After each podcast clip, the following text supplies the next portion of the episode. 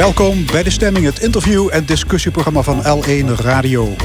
Wat hebben we de komende twee uur voor u in petto? Onderwijspsycholoog Paul Kirschner over de voors en tekens van heropening van de basisscholen. De Limburgse partijvoorzitters van V V D en P V D A over politieke actualiteiten en de komende verkiezingen. En onze wetenschapsanalist Ron Heeren over het materiaal van de eenentwintigste eeuw, grafeen. Bedrijventerrein Chemelot wil uitgroeien tot het meest duurzame chemieterrein van Europa. In het tweede uur directeur Loek Radix. En dan ook een column van Rezi Koumans. Het panel discussieert over de opening van de basisscholen en de horrorwinter. En tot één uur is dit dus De Stemming. Morgen gaan de basisscholen weer open. En dat leidt vermoedelijk tot meer ziekenhuisopname. Maar het kabinet vindt een grote leerachterstand van grotere zorg. Ze gaan trouwens niet allemaal open. Een aantal schoolleiders vindt dat niet veilig, niet verantwoord en niet uitvoerbaar. Over het dilemma scholen open of dicht gaan we praten met Paul Kirschner. Hij is emeritus hoogleraar onderwijspsychologie aan de Open Universiteit. Goedemorgen, meneer Kirschner. Goedemorgen, fijn om hier uh, bij u te kunnen zijn, al ja. is het op afstand. Ja, u zit op afstand vanwege het weer, uh, zit u uh, thuis. Uh, maar u kunt ons uh, nou ja, toch uh, bijpraten over die opening van die basisscholen als uh, onderwijspsycholoog. Uh, morgen ja, gaan die scholen weer open. Vindt u het een verstandig besluit? Nou, ik moet uh, uh, eerst uh, uh, mij verontschuldigen dat ik uh, lijd niet aan de expertise-generalisatiesyndroom. Dus ik kan alleen maar de vragen beantwoorden vanuit mijn deskundigheid. En uh, ik, uh, of het uh, uh, gezondheidswetenschappelijk een verstandig besluit is, daar uh, doe ik geen afspra- uitspraak over. Uh, qua leren uh, vind ik het wel een uitstekend, echt een verstandig besluit. Ja, de basisschoolleerlingen die hebben inmiddels twee lockdowns achter de rug. De eerste in het voorjaar, de huidige die begon in december. Dus veel maanden online onderwijs. Hebben de scholen de kennis ook om dat onderwijs goed te kunnen geven? Um, uh, ja en nee, ze hebben inhoudelijke kennis, daar ga ik in ieder geval van uit. Maar um, ze hebben uh, niet in hun opleiding, ze hebben geen ervaring gehad met het maken van uh, onderwijs op afstand. En uh, ja, dat uh, breekt hen op en breekt uh, het onderwijs op. Ja. Ja, u bent altijd kritisch geweest op onderdachte experimenten. He, u, u, um, bijvoorbeeld de iPad-scholen, iederwijs, tweede fase. Daar, was, daar had u altijd heel veel kritiek op, omdat het onderdacht werd doorgevoerd. Nu zie je eigenlijk dat het een experiment is dat landelijk noodgedwongen op al die basisscholen is uitgevoerd. Dat experimenteren met afstandsonderwijs. Is, is het een schrikbeeld voor u wat er gebeurd is?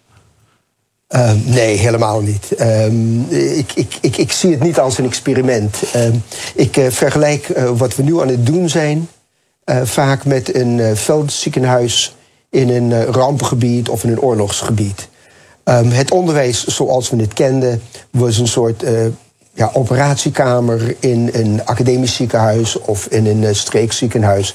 Alles was voorbereid, alle uh, apparatuur was aanwezig, alle Uh, mensen die je nodig hadden en backups waren aanwezig. Um, we zitten nu in een soort, wat ik noem, emergency remote teaching. Dus dat is um, noodonderwijs op afstand. En um, uh, dat is wat je ook ziet in een, uh, in, in, in een veldziekenhuis. Uh, daar is men bezig om uh, patiënten in leven te houden. Daar wordt gebruik gemaakt van, ja...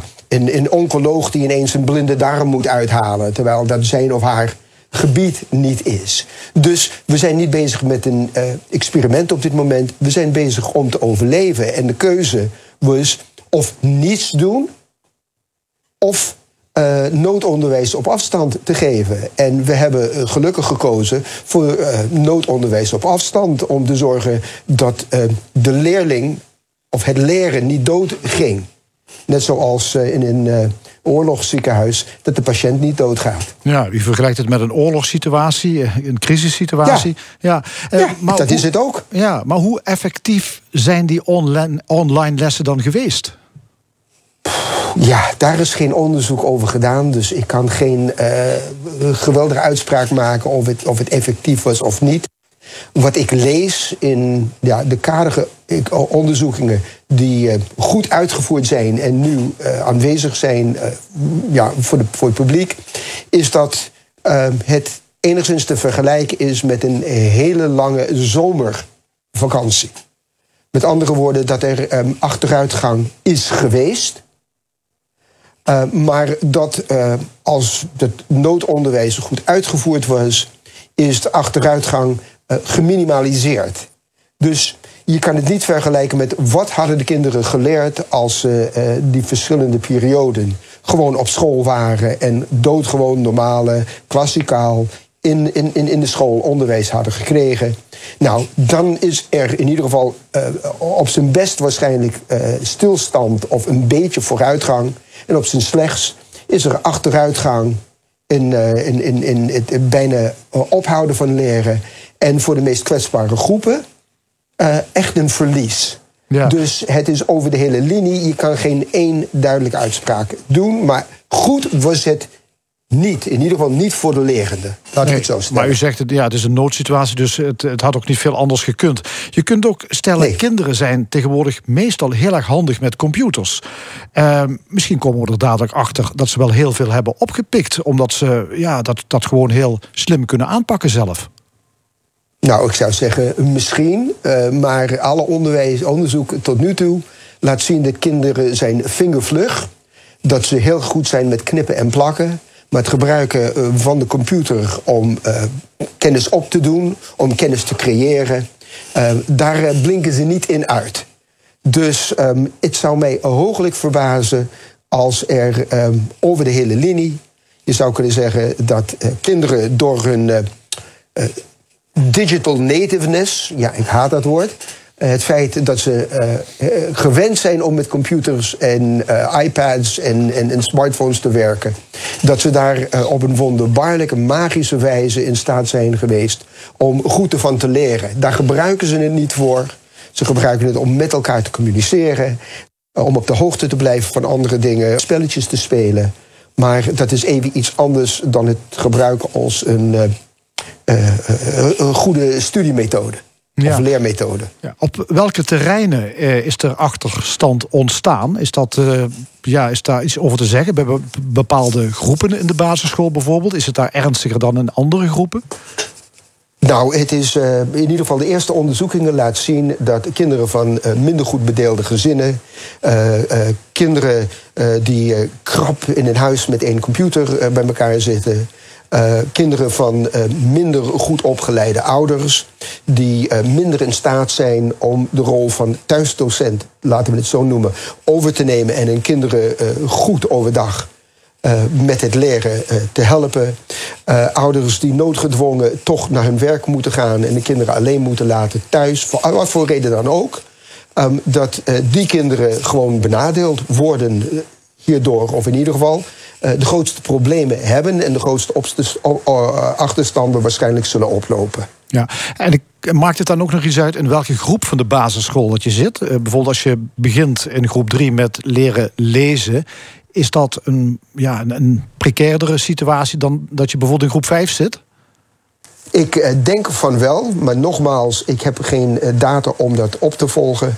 Um, de reden waarom ik zeg ik denk van wel, is dat we zien dat, ook waar ik het over had met de, de zomerdip, waar men over spreekt, het verlies aan uh, wat je al geleerd hebt over de zomer of over een lange vakantie, dat die uh, aanzienlijk groter is bij jongere kinderen. En ik heb het dus niet over um, uh, uh, hoe moeilijk het is om lezen te leren of rekenen te leren op afstand, maar ik heb het alleen maar over wat ik zie van het verlies aan wat er geleerd is. Is veel groter bij jongere kinderen dan oudere kinderen. Bij uh, kinderen in groep drie of vier wordt er aanzienlijk meer vergeten over de zomer, noem dat leerverlies, dan bij groep zeven en acht en nog uh, oudere kinderen. Ja, ik zit ook even te denken aan die goedbedoelende ouders, die denken verstand te hebben van, uh, van onderwijs natuurlijk. Die gaan hun kinderen helpen. U zei, ja, dat zijn eigenlijk de kinderen die misschien nog wel het minst slechts af zijn. Maar ja, de vraag is ook maar of die ouders weten hoe ze dat goed moeten aanpakken. Nou, het antwoord daar is uh, nee. Uh, ze kunnen alleen maar uh, helpen zoals ze dat misschien altijd deden bij het overhoren voor een proefwerk of uh, wat dan ook. Um, ik zou kunnen zeggen, en dan bedoel ik half spottend en half niet, dat um, veel van de ouders zijn uh, bijvoorbeeld opgevoed, opgeleid om normaal te rekenen. En rekenen met startdelingen en uh, het oefenen van de tafels van tien en wat dan ook. En het huidige realistische rekenen, waarin we zien over de periode van tweeduizend tot tweeduizend twintig... in PISA en Pearls resultaten en wat dan ook, een enorme achteruitgang en het kunnen rekenen bij de Nederlandse kinderen. Uh, misschien is het een zegen dat de kinderen voor een tijdje bevrijd zijn van realistisch rekenen. Uh, rekenen op basis van pizzapunten en weet ik veel wat. Uh, en dat nu uh, ze geholpen worden door hun ouders die ze echt helpen om te leren rekenen. Zegt maar u... goed, ik zeg ja. dat half schertsend, uh, half ja. badinerend, maar met een uh, echt meer dan een korreltje waarheid erin. Ja, ja. Dus, dus u zegt eigenlijk gewoon ouderwets staardelingen maken aan de keukentafel. Dat kan misschien best wel goed zijn. Ja, en ook op school. Het um, weggooien van uh, de pakketten gebaseerd op uh, realistisch rekenen. En overgaan naar een goede, uh, expliciete instructie op school uh, zou een uh, uitstekend uh, gevolg kunnen zijn. Omdat, ja, ik zie het alleen maar in tweets en wat dan ook, dat ouders beginnen langzamerhand te realiseren hoe slecht het huidige rekenonderwijs volgens realistisch rekenen eigenlijk is. En misschien uh, komt er een opsta- opstand bij ouders en docenten van we willen uh, betere uh, lees- en uh, rekenmethodes. Ja, ik zou het bijna zeggen, dadelijk komen die kinderen nog beter beslagen ten ijs terug op school. Nou, dat wil ik niet zeggen, maar misschien kan dit een heel andere verandering in het onderwijs veroorzaken dan wat we nu horen van never uh, waste a good crisis. Laten we meer gaan naar blended of online learning.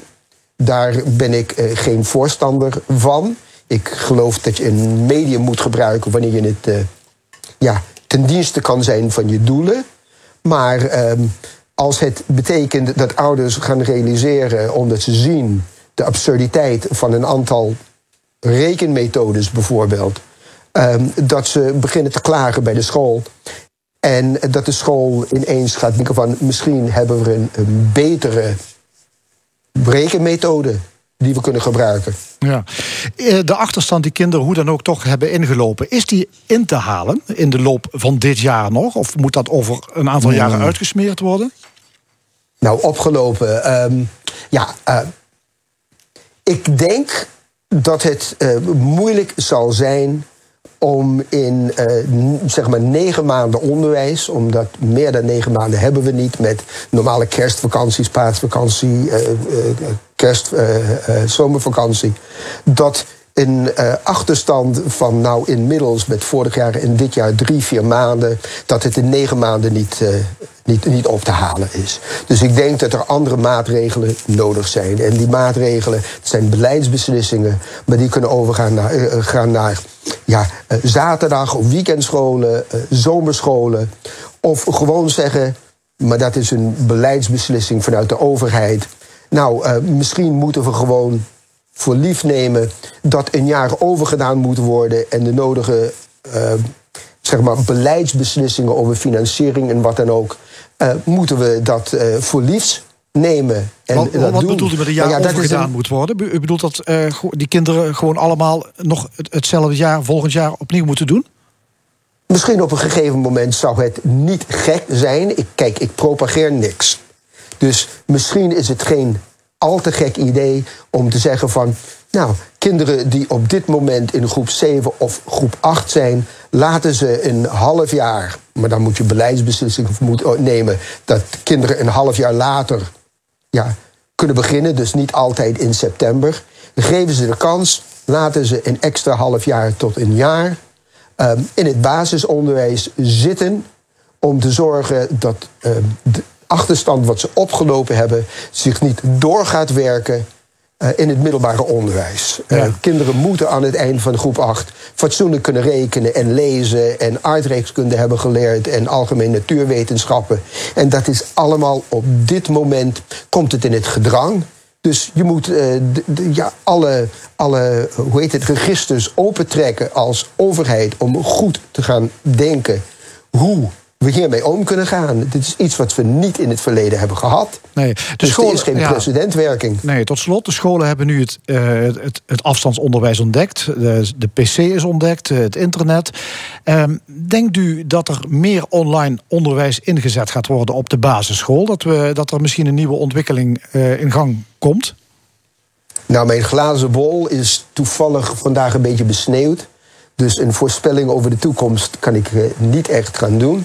Ik denk dat het tot twee dingen heeft kunnen leiden. Aan de ene kant heeft het een beetje van het koudwatervrees van de docent weggenomen van wat het betekent om gebruik te maken van de computer voor andere vormen van onderwijs. Dat zou je kunnen zeggen is positief. Een negatief effect kan zijn dat docenten hebben gezien hoe moeilijk het kan zijn, omdat ze niet erop voorbereid zijn geweest, niet uh, de vooropleiding hebben gehad die ze hadden kunnen of moeten hebben, dat ze ineens denken van, oh, dat online onderwijs, nou, dat kan me gestolen worden, laat mij gewoon de kinderen in de klas hebben, daar kan ik het, daar weet ik hoe het moet, daar doe ik het goed, en dat extra werk en al die problemen en kinderen die ik niet op scherm kan zien en de persoonlijke contacten die ik niet kan hebben, nou, dat uh, computeronderwijs kan mij gestolen worden. Dus okay, het zou twee kanten op kunnen ja, gaan. Nou, we gaan het uh, meemaken. Dank u wel voor uw reactie, Paul Kirschner, onderwijspsycholoog. Zometeen naar de stemming. De Limburgse voorzitters van V V D en, en PvdA, de heren Satijn en Kostongs, over politiek, corona en de verkiezingen. Maar eerst muziek, The Move met Blackberry Way. Blackberry Way.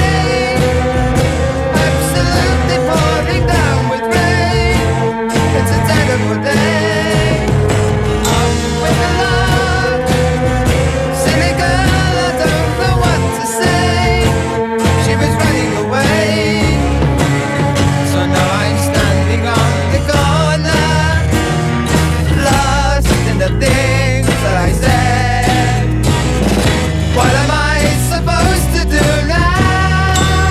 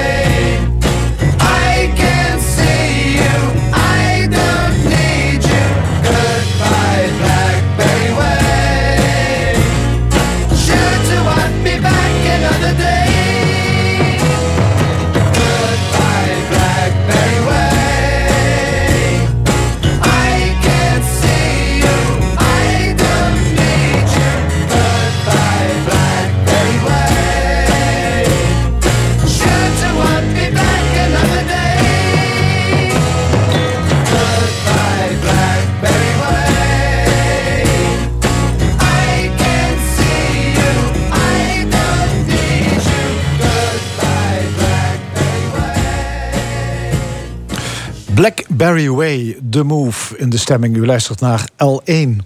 Morgen over vijf weken, dan beginnen de verkiezingen voor de Tweede Kamer. Trouwens, dat gebeurt niet als het aan een groep burgemeesters ligt. Zij pleiten voor uitstel, want de verkiezingslokalen kunnen fungeren als besmettingshaard en veel kiezers blijven misschien weg. Voorlopig gaat de campagne gewoon door, hoewel van campagne voeren in deze lockdown weinig te merken is. Aan tafel twee provinciale partijvoorzitters. Stefan Satijn van de V V D Regio Zuid en Jacques Kostongs van de PvdA Limburg. Heren, welkom. Meneer Satijn, wat houdt u het meeste bezig op dit moment? Corona of de verkiezingen? Uh, corona. Ja. In welk opzicht? Nou ja, ik denk dat dat uh, uh, zeker voor mij en mijn gezin, uh, de bedrijven die ik vertegenwoordig, uh, die, die impact is alomvattend. Dus daar ben ik gewoon dagdagelijks mee bezig. Uh, natuurlijk heb ik ook een hobby, net zoals Jacques, uh, die is partijpolitiek. Dat wij verantwoordelijk zijn voor de organisatie van, uh, van onze vereniging, in, uh, in Limburg in dit geval. Um, daar heb je natuurlijk ook zorg over, over de mensen die, die daarvoor actief zijn. Uh, maar daarover maar, denk maar, ik zo meteen meer. Maar, maar als corona je, prevaleert wat dat betreft. Corona prevaleert op dit moment. Jacques Kostongs, waar wordt u het meest nerveus van? Nee, nerveus niet, maar wel het belangrijkste aandachtspunt is corona, punt. En die verkiezingen die gaan gewoon door, die komen. Nou ja, dus dat is maar de vraag of ze doorgaan. Nou, maar worden het, als ze doorgaan, worden het coronaverkiezingen op zeventien maart? Het zal on, uh, onherroepelijk uh, impact hebben. Want uh, als er zoveel onrust is in de samenleving, als er uh, zoveel dingen gebeuren, ja, lijf en leden volledig op het spel staan, uh, zeg maar, hè, in zo'n uh, crisis, dan heeft dat impact uh, op het gedrag van, uh, van mensen. Daar is niks aan te doen, dat uh, is zo. Dus alle nieuwe verkiezingsprogramma's, waar zo hard op is gewerkt, die, die zijn voor niks geschreven. Al die prachtige vergezichten. Nou ja, de, de, laat ik zo zeggen, elk verkiezingsprogramma heeft een beperkte horizon.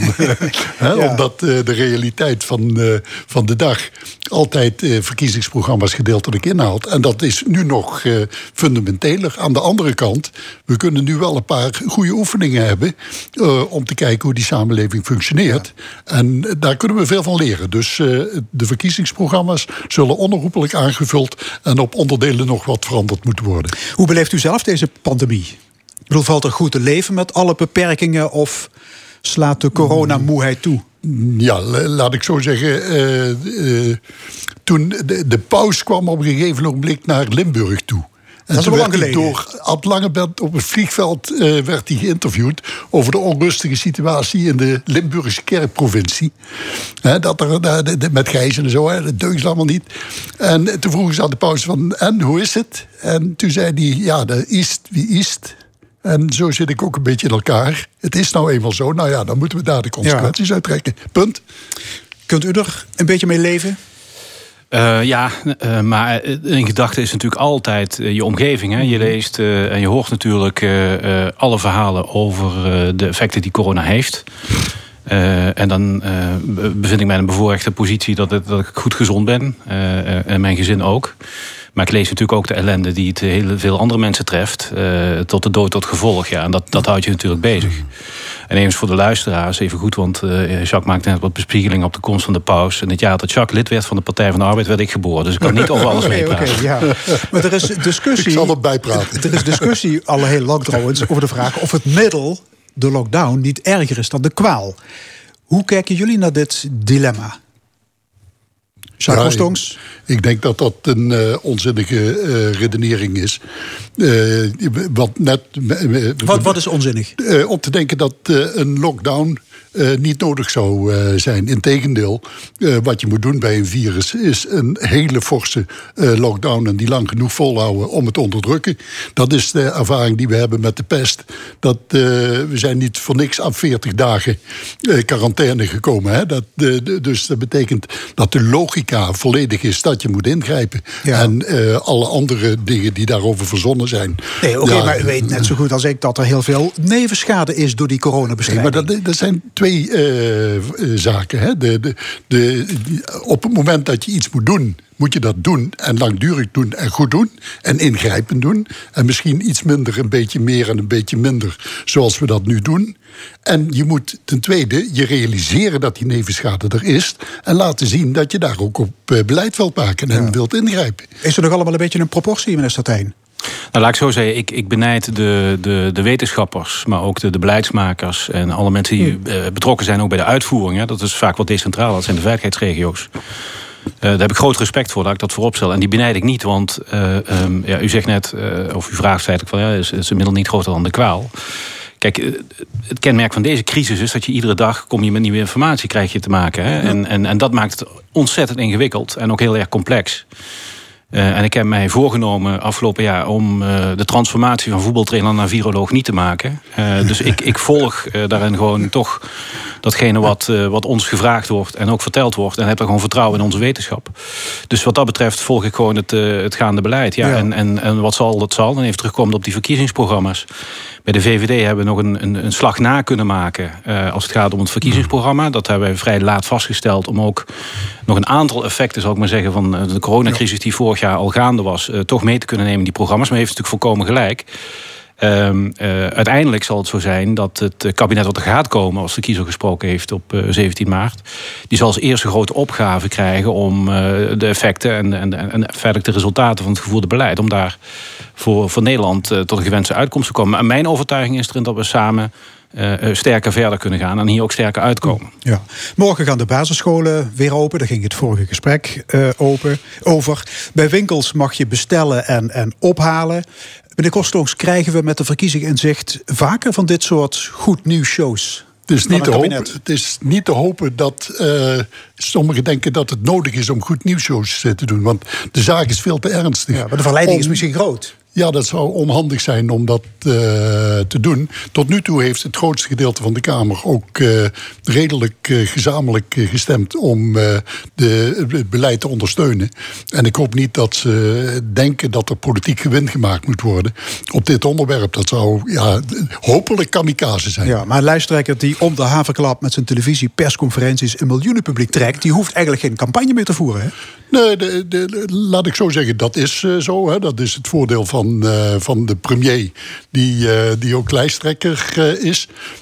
Ik gun hem dat, want aan de andere kant krijgt hij ook tere- soms terecht genoeg kritiek op ja, het functioneren. Daar, daar, wat daar hij kom doet. Je nog op. Dus, maar goed. Uh, uh, Meneer Satijn, kan de V V D, ook de V V D Limburg, achterover leunen? Nee, er is ook geen sprake van. Uh, uh, uh, wij zijn een hele nuchtere, realistische Uh, uh, club mensen. Uh, uh, um, ik sluit me helemaal aan bij de woorden van Jacques, dat politici nu niet moeten denken Uh, dat de komende week echt het politieke gewin te maken is uh, uh, in deze tijd door daar met hele extreme uh, voorstellen te gaan komen of, of stemgedrag.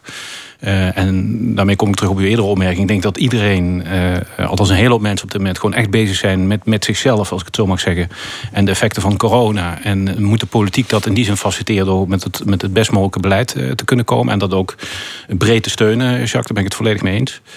Um, maar onze partij gaat niet achteroverleunen. Um, ik heb niets met peilingen, daar ben ik ook heel eerlijk in. Mm-hmm. Uh, niemand bij ons. Uh, uh, dus wij zijn, net zoals bij de Partij van de Arbeid, achter de schermen natuurlijk wel volop bezig met, uh, met die campagnevoorbereiding. Uh, uh, en misschien ook een keer een lans te breken, want we hebben het hier ook altijd in dit soort programma's vaak over de politici die natuurlijk uh, voor de camera staan. Dat zijn ook de, de belangrijkste personen als het gaat om beleidsmaken. Maar op dit moment, en dat geldt voor alle partijen hoor, voor die van Jacques, die van mij, maar ook voor alle andere partijen die uh, actief uh, zijn of worden in Limburg, wordt er nu keihard door een hele grote groep vrijwilligers gewerkt onder deze omstandigheden, om uiteindelijk wel in die campagne uh, nog, nog iets te kunnen presenteren aan de kiezer, om daar uh, mogelijk een mening op uh, te baseren. Dus uh, we leunen niet achterover. Uh, we werken al een behoorlijke tijd uh, vrij lang en intensief aan die Tweede Kamerverkiezing. Dat doe je natuurlijk niet alleen met een campagne, maar dat doe je ook met de kandidaatstelling, om ervoor te zorgen dat je de goede kandidaten gaat brengen. En daar hebben we, uh, in ieder geval als de V V D... in Limburg zijn we blij dat we vier goede kandidaten op de, op de lijst hebben staan. Ja, het nieuwe voorbeeld van Misschien van, nog ja, één ding over Kostongs, de burgemeesters. Die uh, zeggen dat het uh, misschien uh, overweging verdient de verkiezing uit te stellen. Ja, dat zijn die van Venray en van ja, Echt Zuster onder andere. Ik moet eerlijk zeggen, ik snap de onrust die ook onder burgemeesters uh, zou kunnen leven. Hè. Als oud-wethouder heb ik ook heel veel respect voor burgemeesters uiteraard. Maar ik vind toch dat ze die discussies eerst intern moeten voeren. En niet uh, naar buiten komen als het toevallig Uh, intern, intern met wie? Met de burgemeester. geweest met de, de Vereniging Nederlandse Gemeentes en in overleg met de landelijke overheid. En daar doe je uh, zaken. En daar worden de besluiten genomen en dan uh, wordt dat uitgevoerd. En uh, elke individuele oprisping is eigenlijk ja, een beetje bedenkelijk. Oké. Okay. Uh, het nieuwe boegbeeld van uw partij is ja. Lilianne Ploemen. Uh, uit Maastricht. Is Ploemen in staat om de P v d A weer groot te maken? Wat denkt u? Ik denk het wel. Ze heeft ook nog de wind mee. Want als er iets noodzakelijk is, dan is het een uh, sociaal-democratisch programma. Dus dat betekent dat op dit moment uh, de persoon en het programma samenvallen. Dat merk je ook aan iedereen, dat ze dat vinden. Ik neem dus aan dat dat altijd het geval is. Nee, dat is niet oh, nee? altijd het uh, geval. He, dat, dat is wat merkwaardig als dat niet samenvalt. Nee, als de persoon niet samenvalt met dat programma. Nee, je, leg eens uit. Wat je, wat je ziet bij uh, partijen, de, sommige personen moeten ingroeien in het programma. He, uh, de, de, bijvoorbeeld Bos begon een beetje sociaal-liberaal en werd langzamerhand iets meer gesociaal-democratiseerd. He. Dus dat, dat zie je uh, al gebeuren. Maar bij Lilianne Ploemen met haar curriculum, he, uh, wat, uh, wat ze heeft hier uit uh, Maastricht, uh, het meisje van de melkboer, zoals ze zelf uh, zegt. Het echte meisje van de melkboer. Dus uh, zie je dat iedereen uh, haar als de vanzelfsprekende voorvrouw van de sociaaldemocratie ervaart. Ja, het laatste nieuws is dat ze geen vicepremier wil worden in een nieuw kabinet. Maar dat ze daarom, in de Kamer wil blijven. Daarom gaan we voor premier... Oh, pardon. ja. Ja. De P v d A heeft nu een schamel aantal van negen zetels. Ja. Met welk aantal bent u tevreden? Wat is de ondergrens? Nou, de ondergrens hebben we hopelijk bereikt. Want uh, voor een volkspartij is uh, negen uh, zetels natuurlijk uh, enorm laag. Maar wat je ziet is dat, ja, die, de, zo langzamerhand zie je ons naar voren kruipen. En ik denk dat uh, als uh, Lilianne Ploemen voldoende Uh, performance kan geven de komende weken, dan zal dat alleen maar ja. die positieve richting uitgaan. En de P v d A moet dan in een nieuw kabinet, ongetwijfeld samen met de V V D. Uh, die, die tandem was in Rutte twee niet bepaald een succes, hè? Niet bepaald een succes voor de Partij van de Arbeid. Nee, we hebben ingestemd met afschaffing van de sociale werkplaatsen, met verhoging van de A O W-leeftijd, met invoering van het leenstelsel. Geen leuke dingen voor linkse mensen. De, Om het Job Den Uyl te spreken. Ten eerste, de Partij van de Arbeid die neemt altijd verantwoordelijkheid als het slecht gaat met het land. Dat was toen, er moest ingegrepen worden. De financiën waren niet op orde.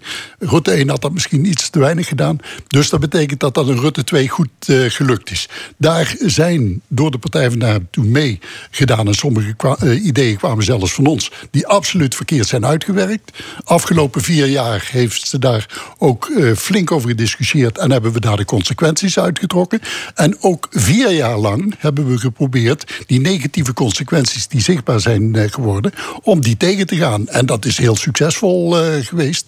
Om het in elk geval duidelijk te maken dat we er tegen waren. Dat de huidige regering die uh, signalen niet overnam, ja, dat is jammer. Ja.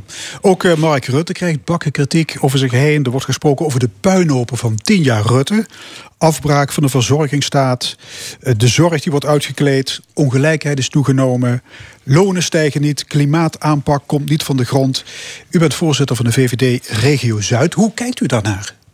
Nou, het zijn niet mijn woorden, laat dat helder zijn. Nee, dat had ik al uh, um, Ja, goed, gedacht. weet je, je, je, begint, of je bevindt je natuurlijk, uh, zeker als grootste partij, altijd uh, onder, de, onder de aandacht van een heleboel andere partijen, die ook, ook, zeker in deze tijd, ook het verschil willen aantonen.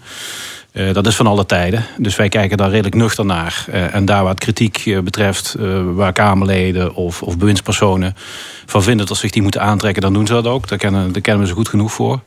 Uh, maar dit is onderdeel van, van de politiek zoals die, zoals die altijd geweest is. En, en, en in tijden van Balkende uh, was Balkende wel eens een nee, okay. keer... Maar je vindt de kritiek eigenlijk onterecht? Nou, weet u, ik, ik, ik, ik vervul een functie waarin ik niet meer in de politiek zit. Dus ik, ik bekijk dat gewoon vanuit de, vanuit de verenigingskant, zal ik maar zeggen. Mm-hmm. En daar zie ik gewoon bewindspersonen, Kamerleden, maar ook Provinciale Statenleden, dat als er kritiek wordt geleverd op de V V D... Uh, um, dat ze daar op een hele verantwoorde manier mee omgaan. En uh, daar waar het uh, hun betreft zullen ze zich dat aantrekken. Ja. Uh, maar nogmaals, dat is van alle tijden. Nee, Oké, okay, maar Rutte heeft niet bepaald een foutloos parcours gereden. Ik denk dat het heel ingewikkeld is in algemene zin. Ik bedoel, Jacques en ik hebben natuurlijk zelf ook een politieke achtergrond. En Jacques heeft nog wat langer in de politiek gezeten, althans actief dan ik. Uh, is, is dat, dat je kunt terugkijken op een smetteloze carrière. Dat, dat wil gebeuren altijd. Zeker. Het laatste de paken was die toeslagenaffaire. Curieus hoe die man overal mee wegkomt, hè? Nou ja, weet u, het, het is, de toeslagenaffaire is wat het is. Uh, maar ook daarvan uh, zie je de discussie uh, een kant op gaan... Uh, waarvan ik zelf gewoon, ook als verenigingsbestuur, zeg van... maar, maar waar zit nou het, het grote manco? En dat geldt zowel op gemeenteraadsniveau, provinciale staatniveau... maar, maar ook hoe, op, op landelijk niveau. Hoe is u, gewoon de wetgeving. De wetgeving. He, dat is de basis waarop uh, beleid wordt uitgevoerd. Als er, strengere fraudebestrijding bedoelt u? Dat was destijds volgens mij ja. uh, de aanleiding. Maar als, als je daar niet tevreden over bent, als Kamer, als, als bewindspersoon... dan moet je gewoon de wet veranderen. Jacques Kostongs? Ja, de, de, laat ik zo zeggen. De, als je kijkt naar uh, bijvoorbeeld uh, de woordvoerder van het C D A op uh, dit dossier...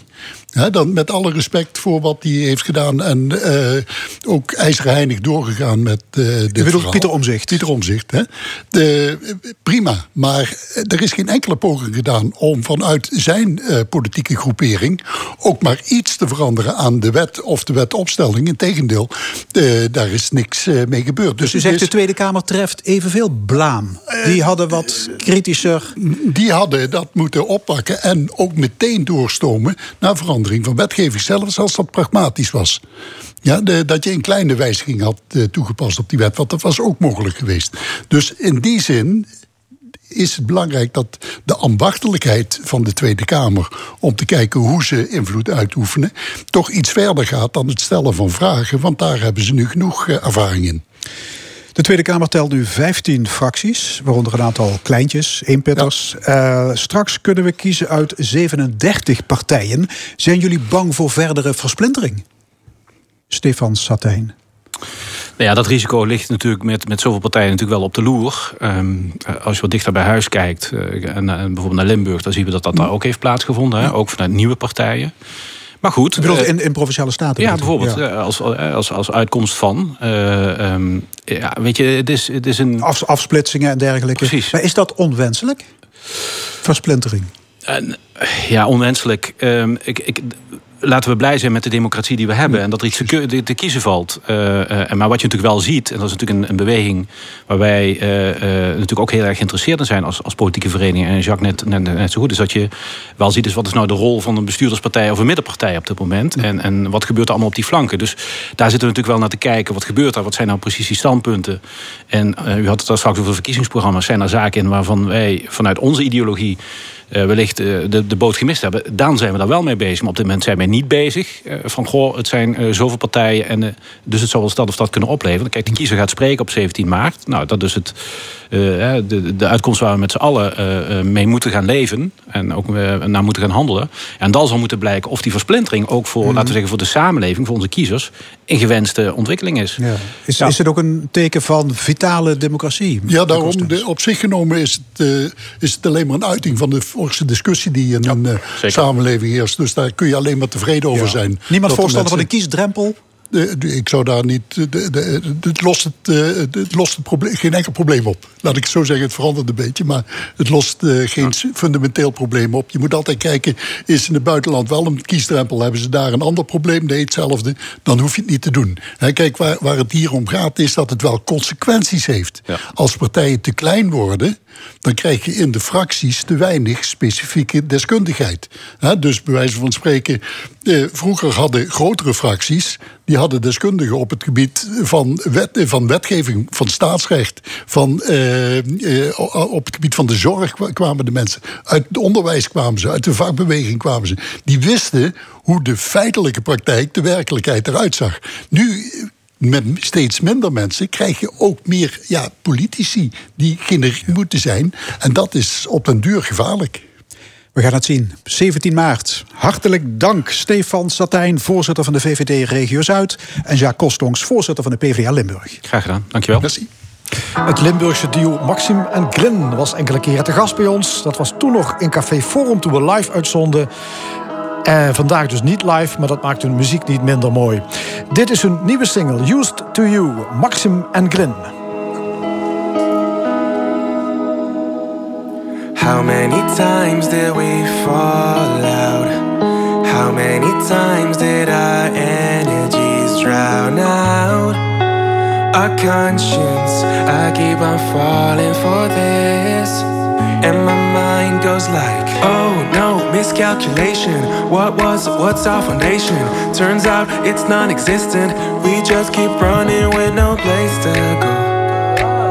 And we both know we gotta let this go.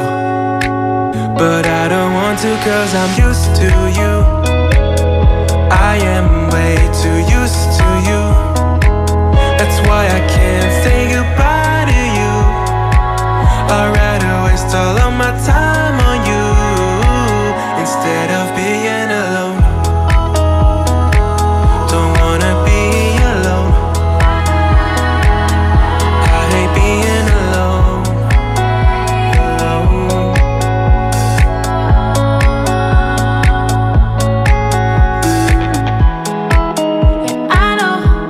And I know that not all that glitters is gold, but every time we collide, a piece is catch light, and I lie to myself, we gon' be alright.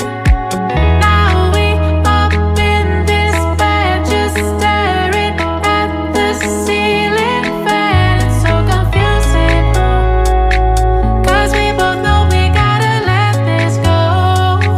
But I don't want to, cause I'm used to you. I am way too used to you. That's why I can't say goodbye to you. I'd rather waste all of my time on you instead of being alone.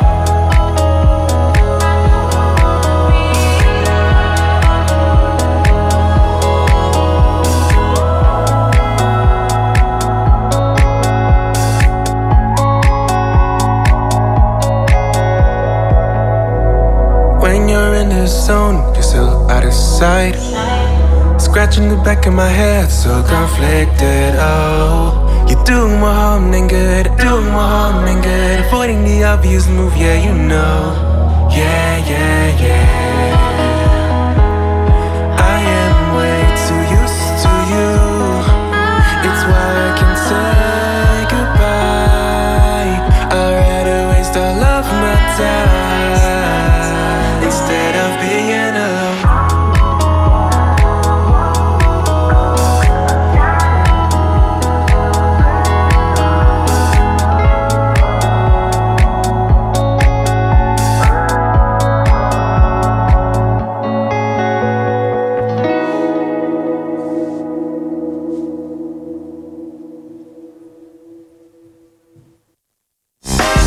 De Analist. Vandaag met wetenschapsanalist Ron Heeren. Goedemorgen Ron. Morgen Frank. Uh, jij gaat het hebben over, uh, dat heb je ons laten weten, over grafeen. Dat klopt. Ja, het, het materiaal van de eenentwintigste eeuw. Ja. Uh, al een beetje oud, maar uh, een ongelooflijk uniek materiaal. Ja. Een heel dun laagje. Een tweedimensionale structuur van alleen maar koolstof, met enorm unieke eigenschappen, die nu al zo'n tien jaar in de belangstelling staat, maar uh, ja, een, een echt nieuwe toepassingen mogelijk maakt in, ja, in de samenleving. Een compleet nieuwe stof, althans voor veel mensen zal het helemaal nieuw zijn. Grafeen. Grafeen, ja. ja onthoud dat. Ja, onthoud dat. Ja, ja. Dat gaan we heel veel zien en, en sommige mensen komen het misschien al tegen, daar hebben we het dadelijk nog even over. Maar deze week uh, was ik in mijn eigen vakliteratuur bezig en uh, daar zag ik een compleet nieuwe toepassing. En toen dacht ik bij mezelf, nou, dat is een geweldig onderwerp om hier ook eens te analyseren met elkaar. Ja, oké. Okay. Dus even kijken. Je zegt een jaar of tien geleden. Is dat ontdekt, grafeen? Kun je ja, het ja. zo stellen? Ja, het is, het is ontdekt. En het is, er hangt een heel mooi verhaal aan vast. Ja. Want het is ontdekt door uh, André Geim. Uh, het is een Russische onderzoeker. Uh, was universitair hoofddocent aan de Universiteit van Nijmegen. Zelfs met de Nederlandse nationaliteit. Hij is daarna naar Manchester gegaan. En daar deed ze een experiment waarbij ze probeerden zo dun mogelijk laagje koolstof te maken van grafiet. En grafiet, het spul waar potloden van gemaakt zijn, Uh, wat we ook in uh, uh, kool tegenkomen. En wat ze deden, ze waren met een stukje plakband, probeerden ze schilfers van dat grafiet af te pellen. Dus een stukje plakband opplakken, eraf trekken en dat steeds weer herhalen. Op een gegeven moment kwamen ze erachter dat ze een heel dun laagje overhielden, wat hele unieke eigenschappen had. Unieke eigenschappen op het gebied van de gelijkbaarheid. En uh, uiteindelijk heeft André Geim daar uh, de Nobelprijs voor gekregen in twintig tien. Dus het is zo'n, nou, pak een beetje zo'n tien, tien, elf jaar oud. Um, en het is de tweede keer dat er voor de structuur van koolstof een Nobelprijs is gegeven. Uh, in de midden jaren negentig is er ook een Nobelprijs toegekend aan uh, Rick Smalley uh, van Rice University uh, voor de, de buckyballs. Hè, en dat was een structuur, denk aan een voetbal. Een voetbal heeft precies zestig hoekpunten die allemaal uit zes kanten bestaan als ze aan elkaar genaaid zijn.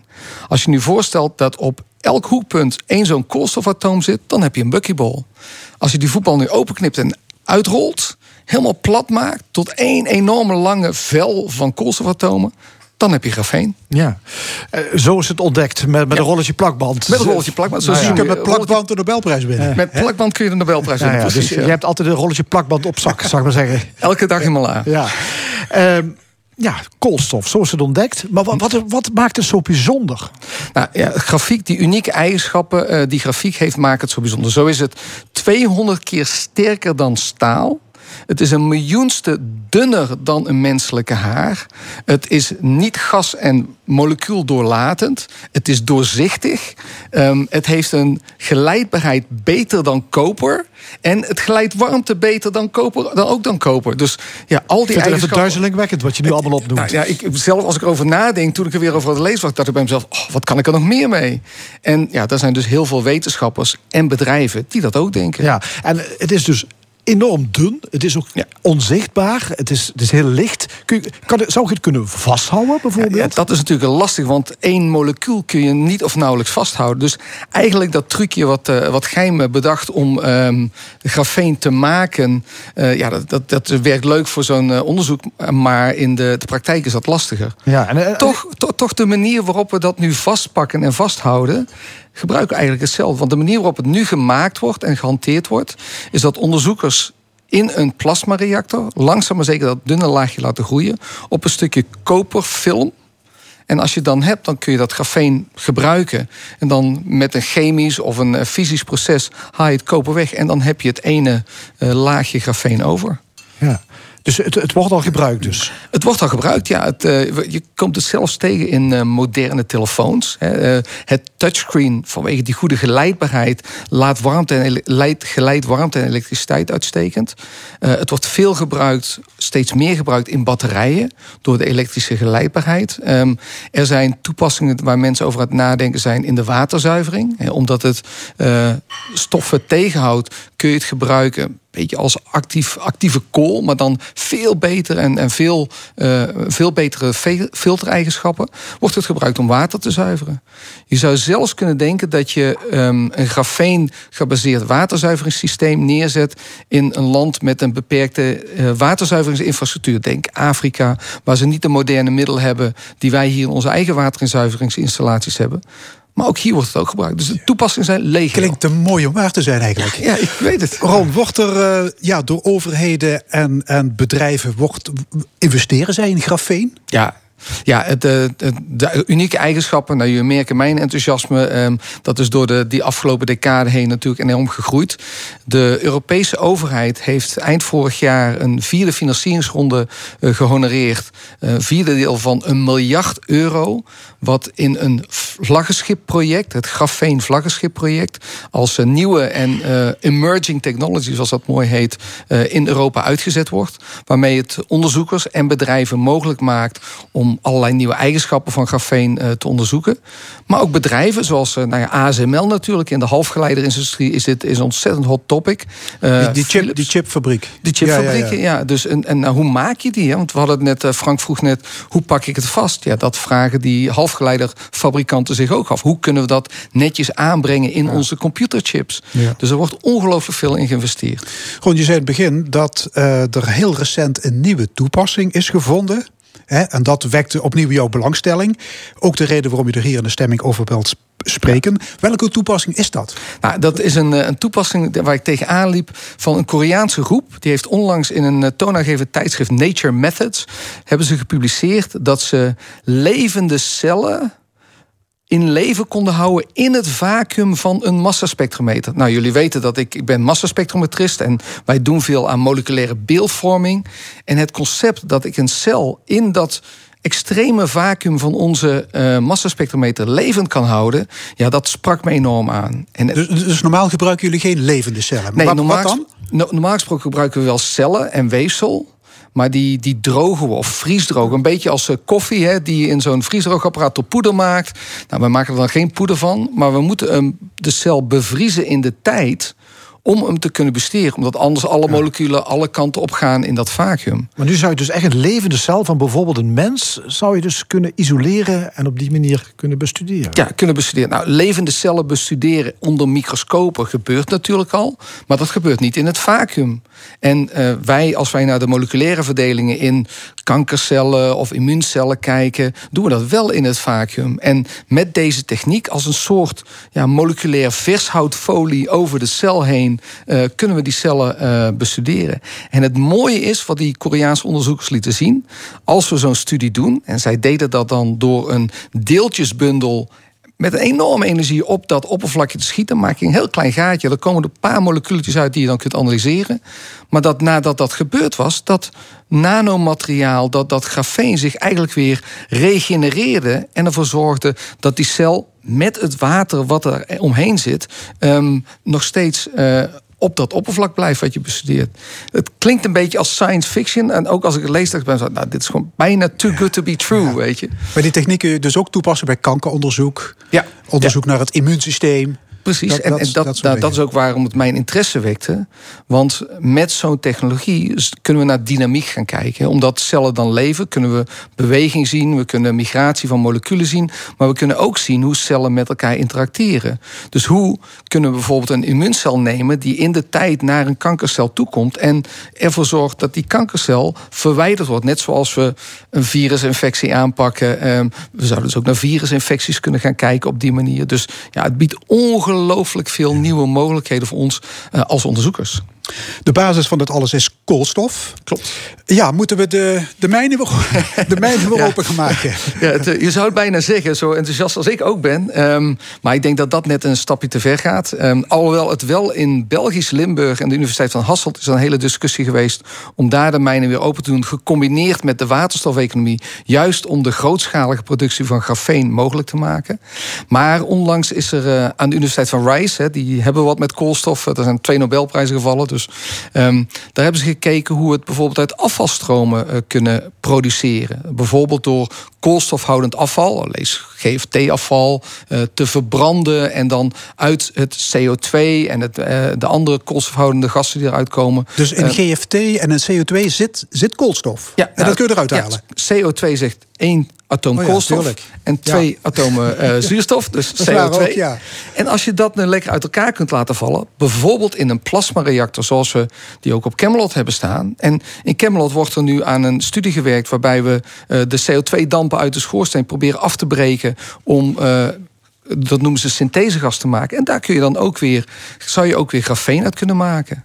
En, en als je dat een stukje doordringt, ja, de, de, de mijnen, uh, D S M, polymeren, Um, ja, in het uh, A G E Maastricht Instituut voor Biobased Material, daar wordt ook onderzoek gedaan naar nieuwe polymeren, waarbij we een soort laagstructuur, een soort, soort uh, multilaag cakeje, een soort uh, spekkoek met uh, een stukje polymeer, een stukje grafeen, uh, een stukje polymeer, om hele unieke eigenschappen in die nieuwe materialen te, te zetten. Dus ja, de mijnen open, ik denk het niet, maar dat we er hier in Limburg nog veel van gaan zien, dat weet ik ja. wel zeker. Goh, je hebt een hoogst uh, opwindend beroep, hè? Ja, ja, ja. Ik, uh, ik, ik heb een, het leukste beroep wat er is. Oké. Okay. Ron Heeren, onze analist wetenschap. Hartelijk dank. Tot de volgende keer. Tot de volgende keer. En na het N O S vanavond twaalf uur is Loek Radix onze gast. Uh, dat is uh, dat is toeval, maar je noemde het er al, uh, Ron. Dat is, uh, Loek is de directeur van het grootste bedrijventerrein van Limburg, van Chemelot. Dus daar gaan we het zo meteen over hebben. Uh, Chemelot staat voor een enorme uitdaging, want ze moeten over minder dan dertig jaar klaar zijn om fossiele brandstoffen te vervangen door klimaatvriendelijke grondstoffen.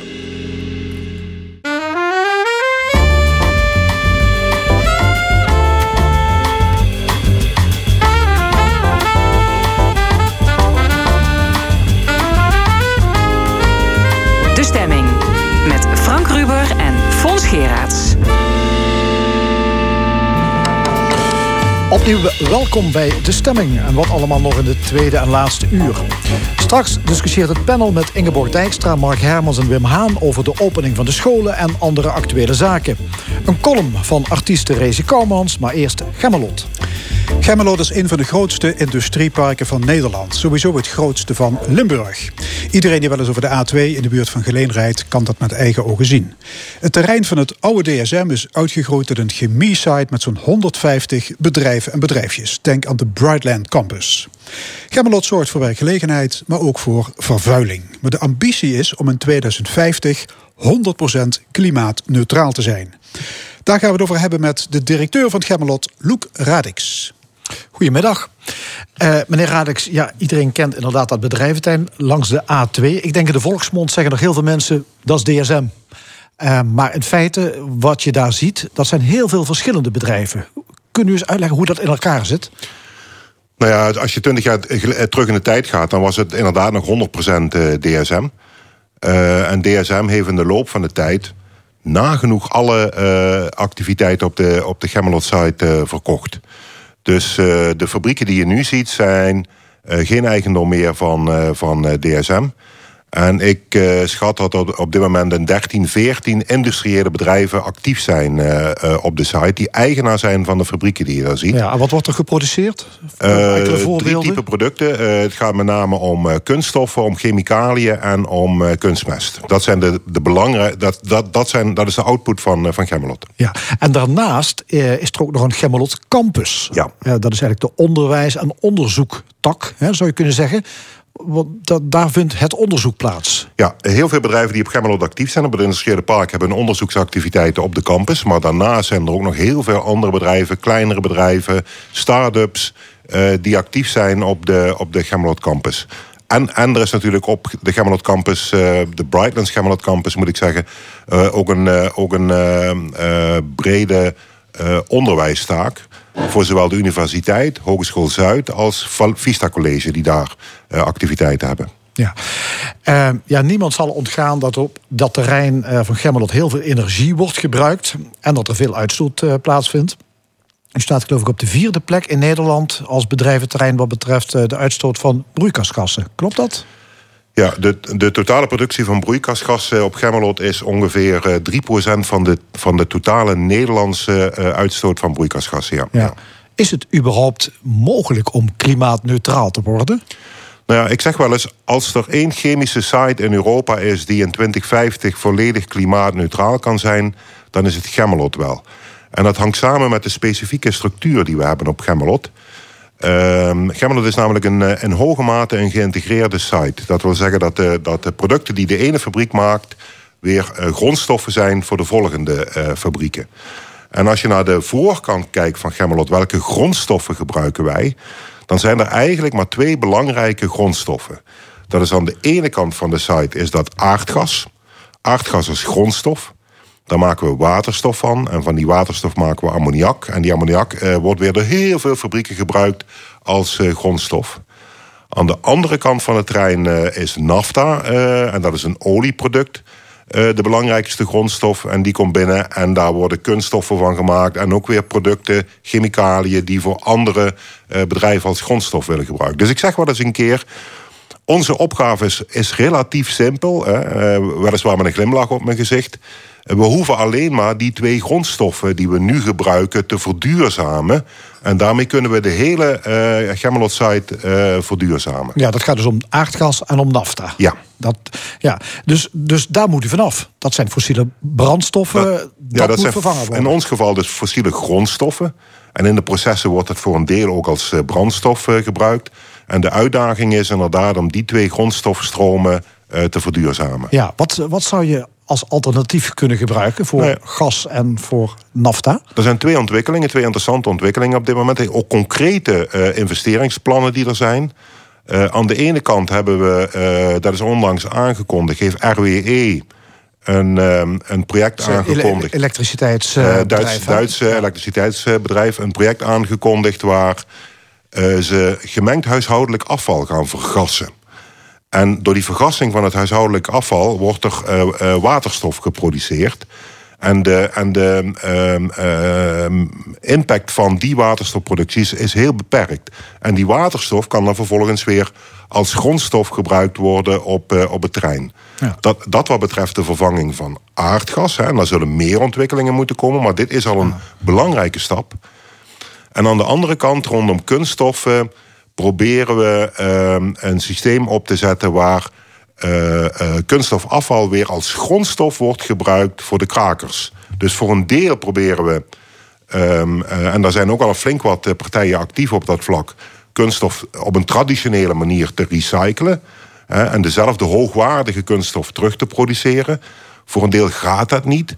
En zul je weer uh, je kunststoffen moeten gaan afbreken naar de oorspronkelijke uh, bouwstenen. Maar ik hoor u zeggen afval. Dus afval, dat wordt dadelijk de grondstof afval voor is de, Chemelot. Afval is de nieuwe grondstof, ja. ja, ja. Dus afval, uh, ja, dat, dat, wordt, dat wordt dadelijk nog hartstikke duur.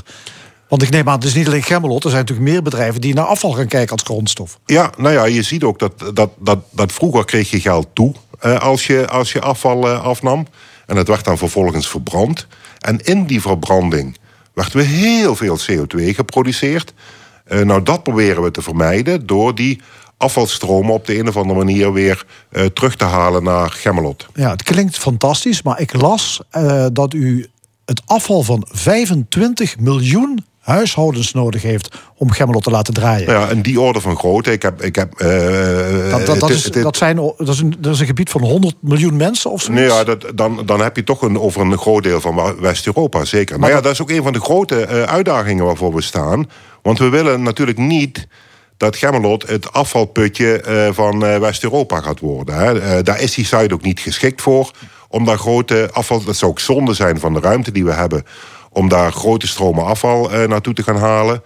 Dus we zijn ook heel actief aan het kijken of we niet eh, satellietsites in onze omgeving zouden moeten ontwikkelen, waar al een stuk voorbewerking, de collectie en de voorbewerking van dat afval kan plaatsvinden, zodat redelijk schone, eh, kant-en-klare stromen als het ware al naar Chemelot kunnen komen, die we daar kunnen gaan gebruiken. Ja, maar het is een enorm gebied waar u dus echt dat afval allemaal vandaan moet halen. Zeker, dus, ja. Ja, twee jaar geleden heeft het kabinet een klimaatakkoord gepresenteerd. Hè? Doelstelling de helft minder C O twee uitstoot in tweeduizend dertig. Dat is al over acht jaar. Ziet u dat gebeuren? Nou ja, we hebben de plannen klaar liggen. Um, dus technisch is dat mogelijk. En met wat bedoelt u? Uh, dat, dat, geldt de gezamenlijk, dat geldt voor de gezamenlijke bedrijven op, uh, op uh, Chemelot. Maar dat, dat komt niet voor niks natuurlijk. Daarvoor zijn uh, voor honderden miljoenen, investering, uh, uh, miljoenen investeringen nodig. En daar zijn we nu aan het kijken van, en hoe moet je dat gaan doen? Hoe moet dat betaald worden? Ja, daar kom ik daar nog even op. Ja. Maar het punt is dat het Planbureau voor de Leefomgeving, Uh, dat bureau constateert dat dat helemaal niet opschiet. Er is een klimaatwet, er is een grondstoffenakkoord, een convenant om energie te besparen, veel goede wil, maar het tempo ligt veel veel te laag. Ja, maar u moet, komt het klimaatbeleid wel van de grond in dit land?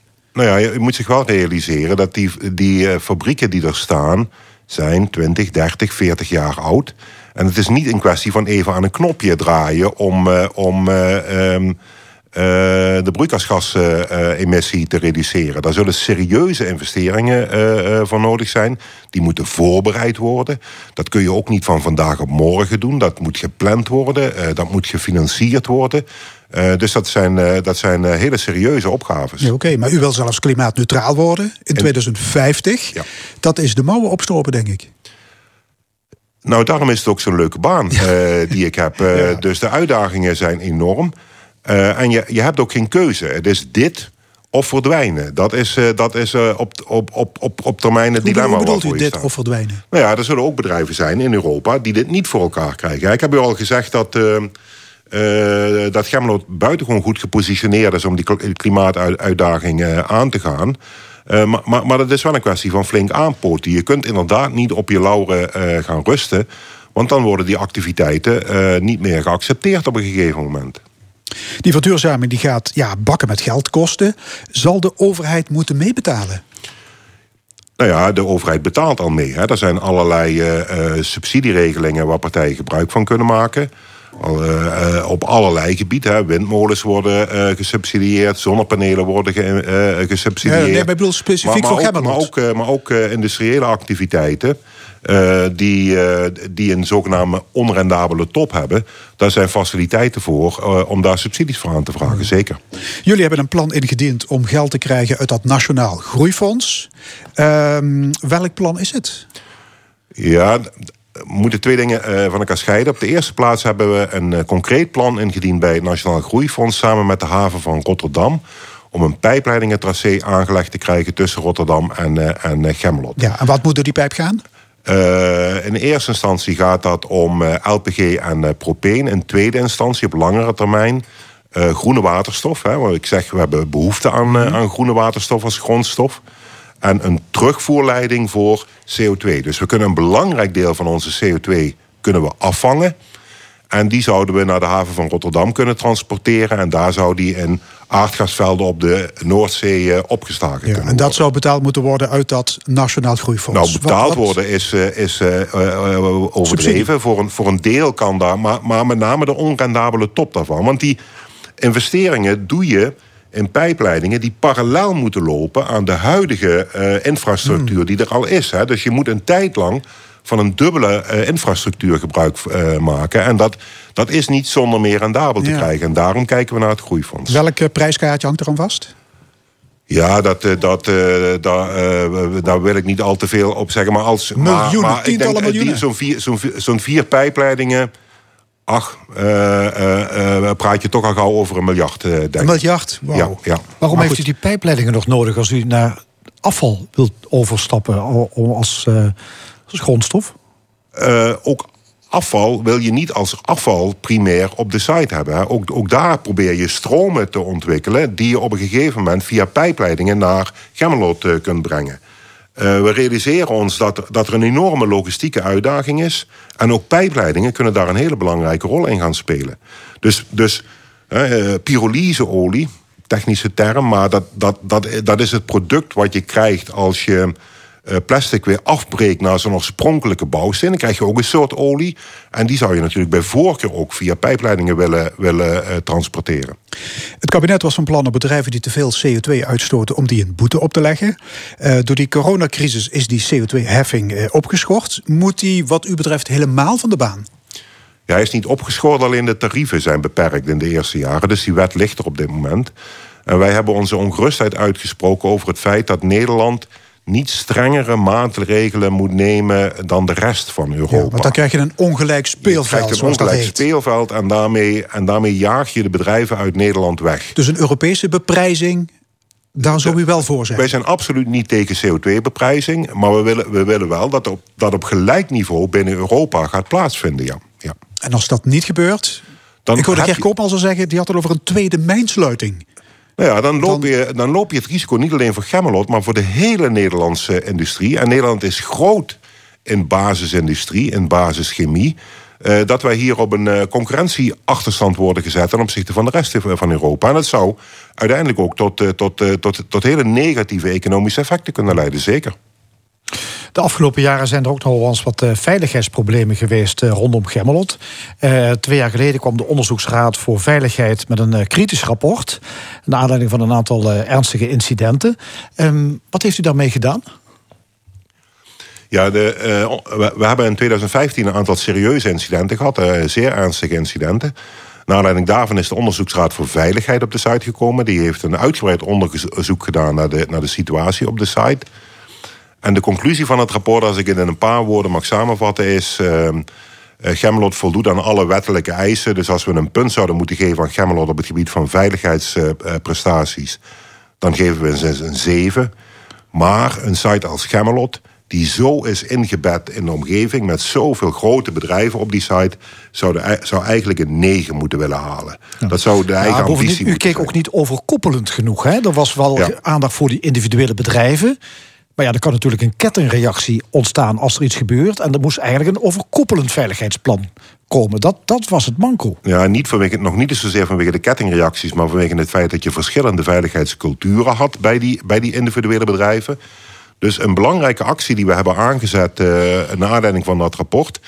is dat alle bedrijven op Chemelot met een gemeenschappelijk veiligheidsprogramma uh, begonnen zijn. Dat programma heet Samen Bewust Veilig.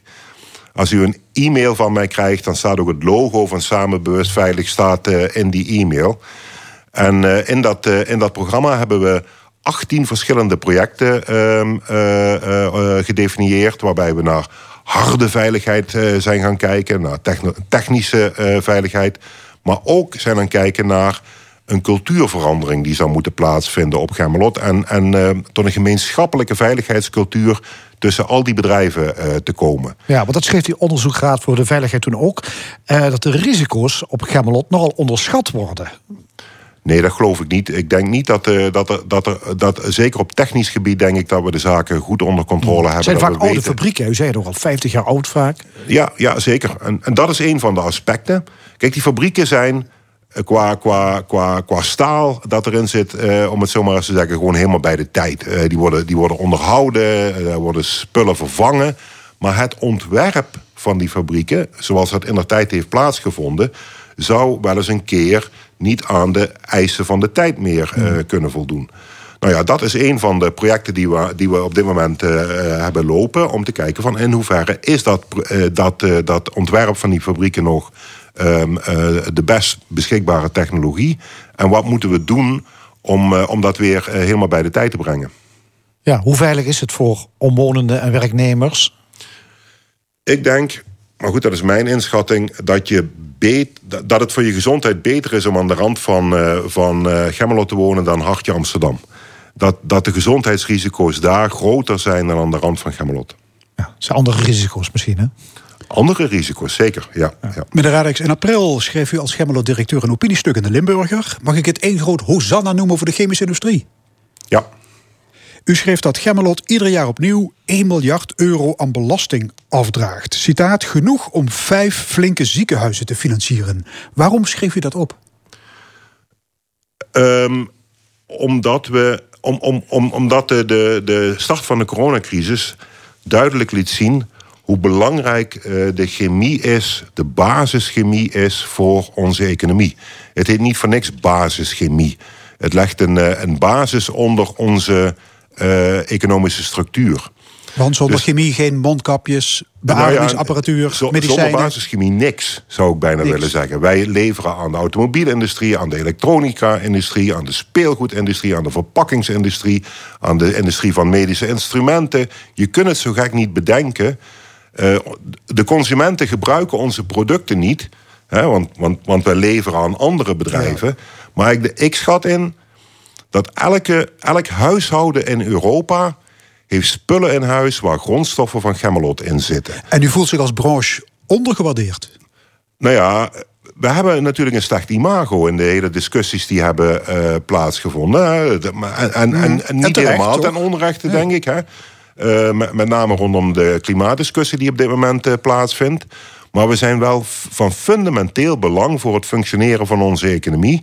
En er vinden ook buitengewoon interessante ontwikkelingen plaats binnen die chemische industrie om tot verduurzaming te komen. Ja, uh, ja u, u heeft vaker opiniestukken geschreven en daarna was er altijd heisa. Probeert u mensen op, op, op stang te jagen, te prikkelen? Wat zit erachter? Nou, ik heb als Chemelot-directeur geen opiniestukken geschreven. Nee, daarvoor moet ik zeggen. Ja, ja, ja. Bent u ook een klimaatontkenner eigenlijk? Ik ben geen klimaatontkenner, absoluut niet, nee. Nee, nee wat... wat uh, um, Uh, d- d- dat zou ook heel vreemd zijn, want onze ambitie is juist om in twintig vijftig volledig klimaatneutraal te ja. zijn, om geen C O twee uitstoot uh, meer te hebben. Maar u heeft ook een keer de elektrische auto afgekraakt. Tesla is de ultieme A S O-bak. Ja, nou ja, dat is een ander verhaal. Dat, dat, dat, is een, dat, was, een, dat was een beleidsmatige discussie. Uh, als je gaat kijken naar de hoeveelheid subsidie die op dit moment naar elektrische auto's gaat, en met name in, het begin, in de beginperiode naar, naar de Tesla, dan stond dat in geen enkele verhouding, maar dan ook geen enkele verhouding tot het klimaateffect dat daarmee gerealiseerd werd. Uh, en daarbij kwam dat dat auto's zijn die met name gereden worden met mensen uh, met, met hele hoge inkomen, uh, komens, die, die zwaar gesubsidieerd een uh, elektrische auto konden rijden met nul uh, klimaateffect. Ja, nee, oké, okay, maar u bent ik, van nature een beetje... buitengewoon zonde van het geld, eerlijk gezegd. U bent gezegd. een beetje dwars, een beetje weers van. Ik ben, van ja, ik, ben, ik, sta, ik, ik sta bekend als een nogal recalcitrant persoon. Ja, ja, dat, dat rijdt, u nog altijd, rijdt u nog altijd rond in die vervuilende Volvo-diesel? Ik heb, ja, ja, ja, nou ja, ik rijd er lang in rond. En dat is ook natuurlijk voor het klimaat is dat heel gunstig natuurlijk. Ja. Dat je niet voortdurend ook, je producten... ook uitleggen, ja. ja. Goed, ja. Loek Radix, directeur van het Chemelot. Hartelijk dank. Graag gedaan, ja. Zometeen de column van kastelein en cabaretière Rezi Koumans. Maar eerst in de stemming de Jayhawks met Blue.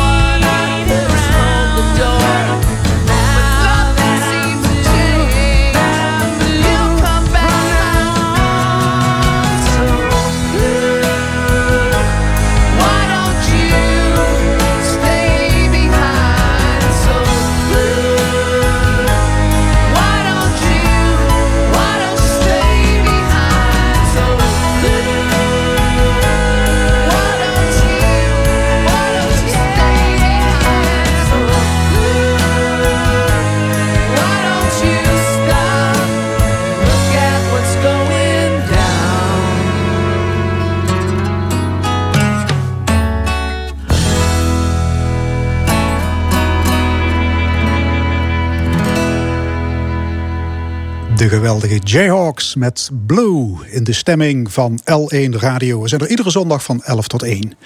Zo dadelijk het discussiepanel, maar eerst de column. De column.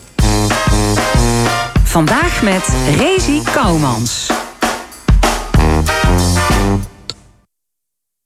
Tja, en dan is het coronatijd. Hups, weinig doet niks te doen. En werd ze gevraagd om met te zingen met die Halense dorpsgenoten. Een liedje voor het L V K. Ja, daar zei ze dan ja op. En vervolgens winkt het liedje ook nog. Tjie, doe ik ook eens met. En toch, ondanks al dit torvel, zit me al de ganse week een gans ander liedje in de kop. Een oud sarcastisch liedje van Robert Long. Een liedje wat ik al twaalf, op twaalfjarige leeftijd met mijn kerkkoortje zong. Ja, toen niet sarcastisch natuurlijk. Het, dat liedje gaat als volgt. Ik wil het dat niet onthaaien.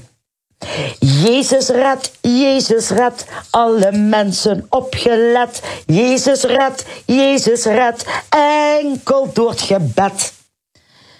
Ja, dat komt omdat ik op Facebook een berichtje voorbij zag komen. Red de kapper. Maar werd ik er dan rechtstreeks in aangesproken. Het is, het is gebiedende wijs, hè. Red de kapper, red de horeca, red de niet-essentiële winkels, red de evenementenbranche, red de artiesten, red ook Stichting Dierenlot, red de kleine Tommy, red, red, red. Loester, ik heet wel Theresa, maar ik ben niet moeder Theresa. Ik ken helemaal nemens redden. Ik red mezelf amper. Ik werd er zo meug van. Al mooie werd er van alles van ons gevraagd. Eet veganistisch, drink nul punt nul, rook niet, high afstand, geen bezoek, blijf binnen, gang sporten, doe de mondkapje op, alleen naar de winkel, s'avonds alleen nog met de hond op stap en laat je in godsnaam vaccineren, desnoods met de Russische Sputnik. Begreep ik niet verkeerd, leefloestreers. Ik begreep het allemaal wel. En dat duidt me dan weer terugdenken aan wie ik vroeger nog eens met mijn ex-mins op relatietherapie woor. Toen zei ik ook de hele tijd tegen de therapeut, ja, ik begrijp hem wel. De therapeut zei toen tegen mij, Rezi, jij hoeft hem niet te begrijpen. Daar zijn wij voor. Jij hoeft het alleen niet te accepteren. Tja, nou, dan heb ze het. En hoe dan? We hebben geen keus. We moeten het accepteren. Maar er is geen redden meer aan. Ik, ik heb al weken pijn in de rug, maar red het maar zeur. Ik sta mijn woos in mijn eigen kroeg verder het computerscherm gaat te springen. Red de sportschool. En ik zoet in mijn eentje in een Zoom-meeting het L V K te volgen. Maar door wens. Rees... Ik ben over vijf minuten biedig. We rieën nu naar halen. En zo stond ik opeens, vrijdag, midden in de nacht, stiekem in mijn geboorte op straat. Met de hondje en een fles bier. Soms dan wil ik het niet accepteren. Want dors is beter met vriend. Jezus red, Jezus red, enkel door het gebed. Dus morgen vroeg begin ik met een weesje groetje. Red de vaste loventje. De column van kastelein en comedienne Rezi Koumans, rechtstreeks vanuit haar eigen café. We gaan verder met het discussiepanel. Drie opiniemakers discussiëren over actualiteiten. Ik noem celstraf voor railschoppers, de crisis bij L één en het primair onderwijs. Vandaag rond de tafel Ingeborg Dijkstra, pedagoog en docent. Wim Haan, headhunter in het hogere segment. En ondernemer en artiest Mark Hermans. Morgen gaan de basisscholen weer open. Zullen we daar maar eens mee beginnen? Uh, ja, niet alle leraren zijn er gerust op. Uh, want uh, ook al is de kans niet zo heel groot dat kinderen covid negentien besmettingen overdragen. Je weet het, maar nooit uitgesloten is het niet. Uh, Ingeborg, jij staat voor de klas. Dat klopt. Morgen ook? Ja, morgen. Ja. Ja? Ja. Is alles geregeld? Ja, is alles geregeld. Wat geregeld kon worden is geregeld. Ja, afspraken zijn gemaakt, ouders zijn geïnformeerd. Uh, looplijnen, ingangen zijn uh, aangegeven, ja. Ja. Looplijnen en wat nog meer allemaal? Nou ja, vooral dat de ouders op de hoogte zijn van de laatste protocollen. Wat lastig is dat dat op vrijdagavond nog weer is aangepast. Dus dan hadden we net op vrijdagmiddag zijn de, hebben de meeste scholen natuurlijk de mails verstuurd naar de uh, ouders. En toen kwam er vrijdagavond weer een verandering in. Dus ik denk dat dat nog steeds uh, de uitdaging is. Dat het uh, ja, te veel wisselt en dat dat onzekerheid uh, met zich meebrengt. Ja, ouders ja. mogen ook niet naar binnen, is niet nee, de bedoeling. Um, in de klas... groepjes formeren, geloof ik? Nou ja, als dat kan. Dat hangt ook een beetje van de grootte van de school af en wat de mogelijkheden zijn. Als scholen natuurlijk alle leraren daar hebben en geen ziekenmeldingen hebben, dan kunnen ze natuurlijk meer doen dan als er bijvoorbeeld al een aantal um, thuis zit op dit moment. Zoveel mogelijk in de eigen groepen blijven. Dus dat hele groepsdoorbrekend werken, dat is eigenlijk afgesproken. Veel scholen kiezen ervoor om op wisselende tijden buiten te spelen. Um, je ziet ook vaak dat scholen op verschillende niveaus werken en dat kinderen dan uitgewisseld worden, zeg maar, van, voor een taalles of een rekenles. Dat gaat allemaal niet meer gebeuren. Dus er zijn wel uh, duidelijke afspraken over, ja. ja. Het kabinet heeft de gezondheidsrisico's afgewogen tegen de nadelen die het sluiten van scholen mm-hmm. oplevert. Ja, is het een goed besluit, vind jij? Ja, kijk, ik ben natuurlijk niet, uh, geen lid van het O M T... dus ik kan heel moeilijk voorspellen wat dat met uh, gezondheidsrisico's doet. Wat ik wel weet is natuurlijk de andere gevolgen. Dus ik denk dat het uh, wat dat betreft heel goed is dat de scholen opengaan. Net zoals ja. Paul ook vanmorgen al eerder zei, van dat stukje denk ik dat het goed is. Uh, ja, ja, Paul Kirschner, ja. ja. Ja. Uh, hoe denken de, de heren aan tafel erover? Is het een verstandig besluit om die basisscholen te, te openen? Wim, ja, ik denk, ik denk dat het zeker een verstandig besluit is. Maar uh, mijn vraag was dan van, had het niet een week opgeschoven kunnen worden met een protocol om uh, nadrukkelijk te zeggen, we gaan daar echt voor dan. Nu een week hier in het zuiden, althans volgens mij Ingeborg, en dan weer een week vakantie. Ja? Ja. En dan weer, uh, weer terug.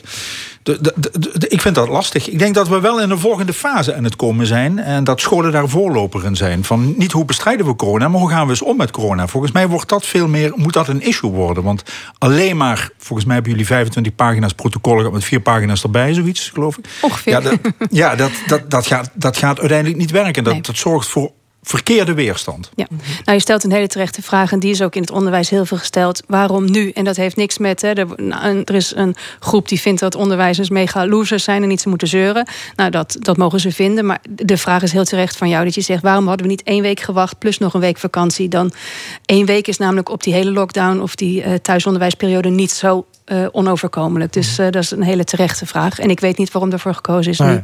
Nee. Mark Hermans, nou, heb jij nog ik, kinderen in die leeftijd ik van de basisschool? Ik heb geen nee? kinderen meer in die leeftijd. Maar die zitten dus op de universiteiten en op hogescholen ja. met dezelfde problemen. Kijk, wat ik, uh, wat ik wel zie, en dat is wel een, een ontwikkeling die wel in, in erg interessant is, vind ik zelf, is dat zeg maar, het tempo waarin die studenten allemaal moeten studeren en de leerlingen moeten studeren, dat dat tempo nog wordt aangehouden. Dus iedereen heeft nog het idee, ja, we gaan nog dit jaar examen doen, we gaan nog dit jaar afstuderen, we gaan nog dit jaar uh, de, de school afmaken.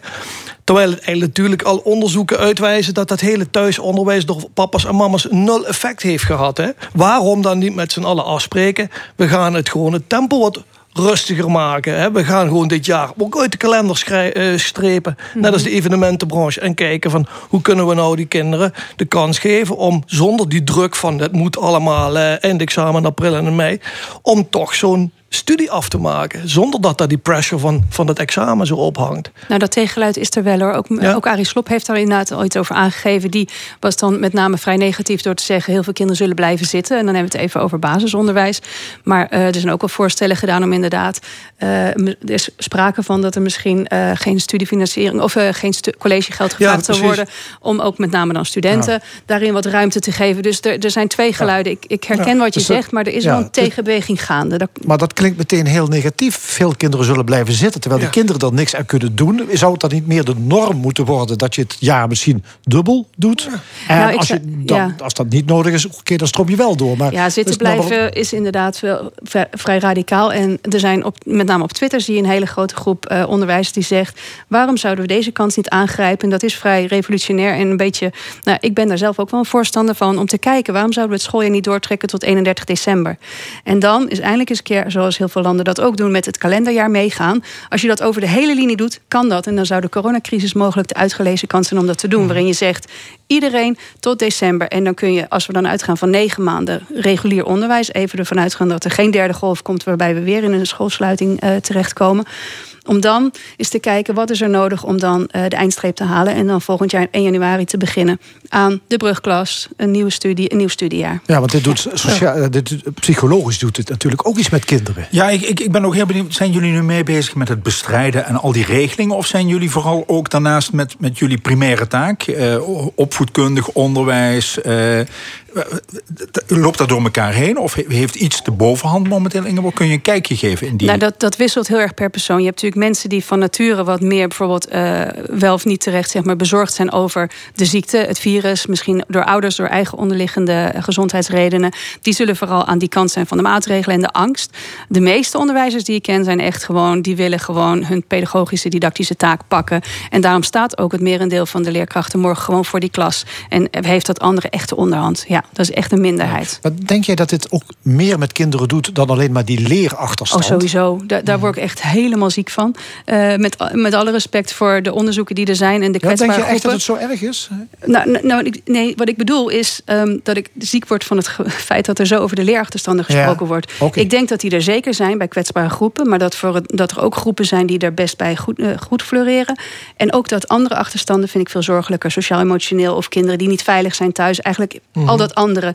Dat meetbare, natuurlijk, daar ben ik bezorgd over, maar al het andere ben ik veel bezorgder over. En ik geloof ook dat dat de belangrijkste reden zou moeten zijn om morgen voor die klas te staan. En dat rekenen en taal, dat komt echt wel. Hm. Ja?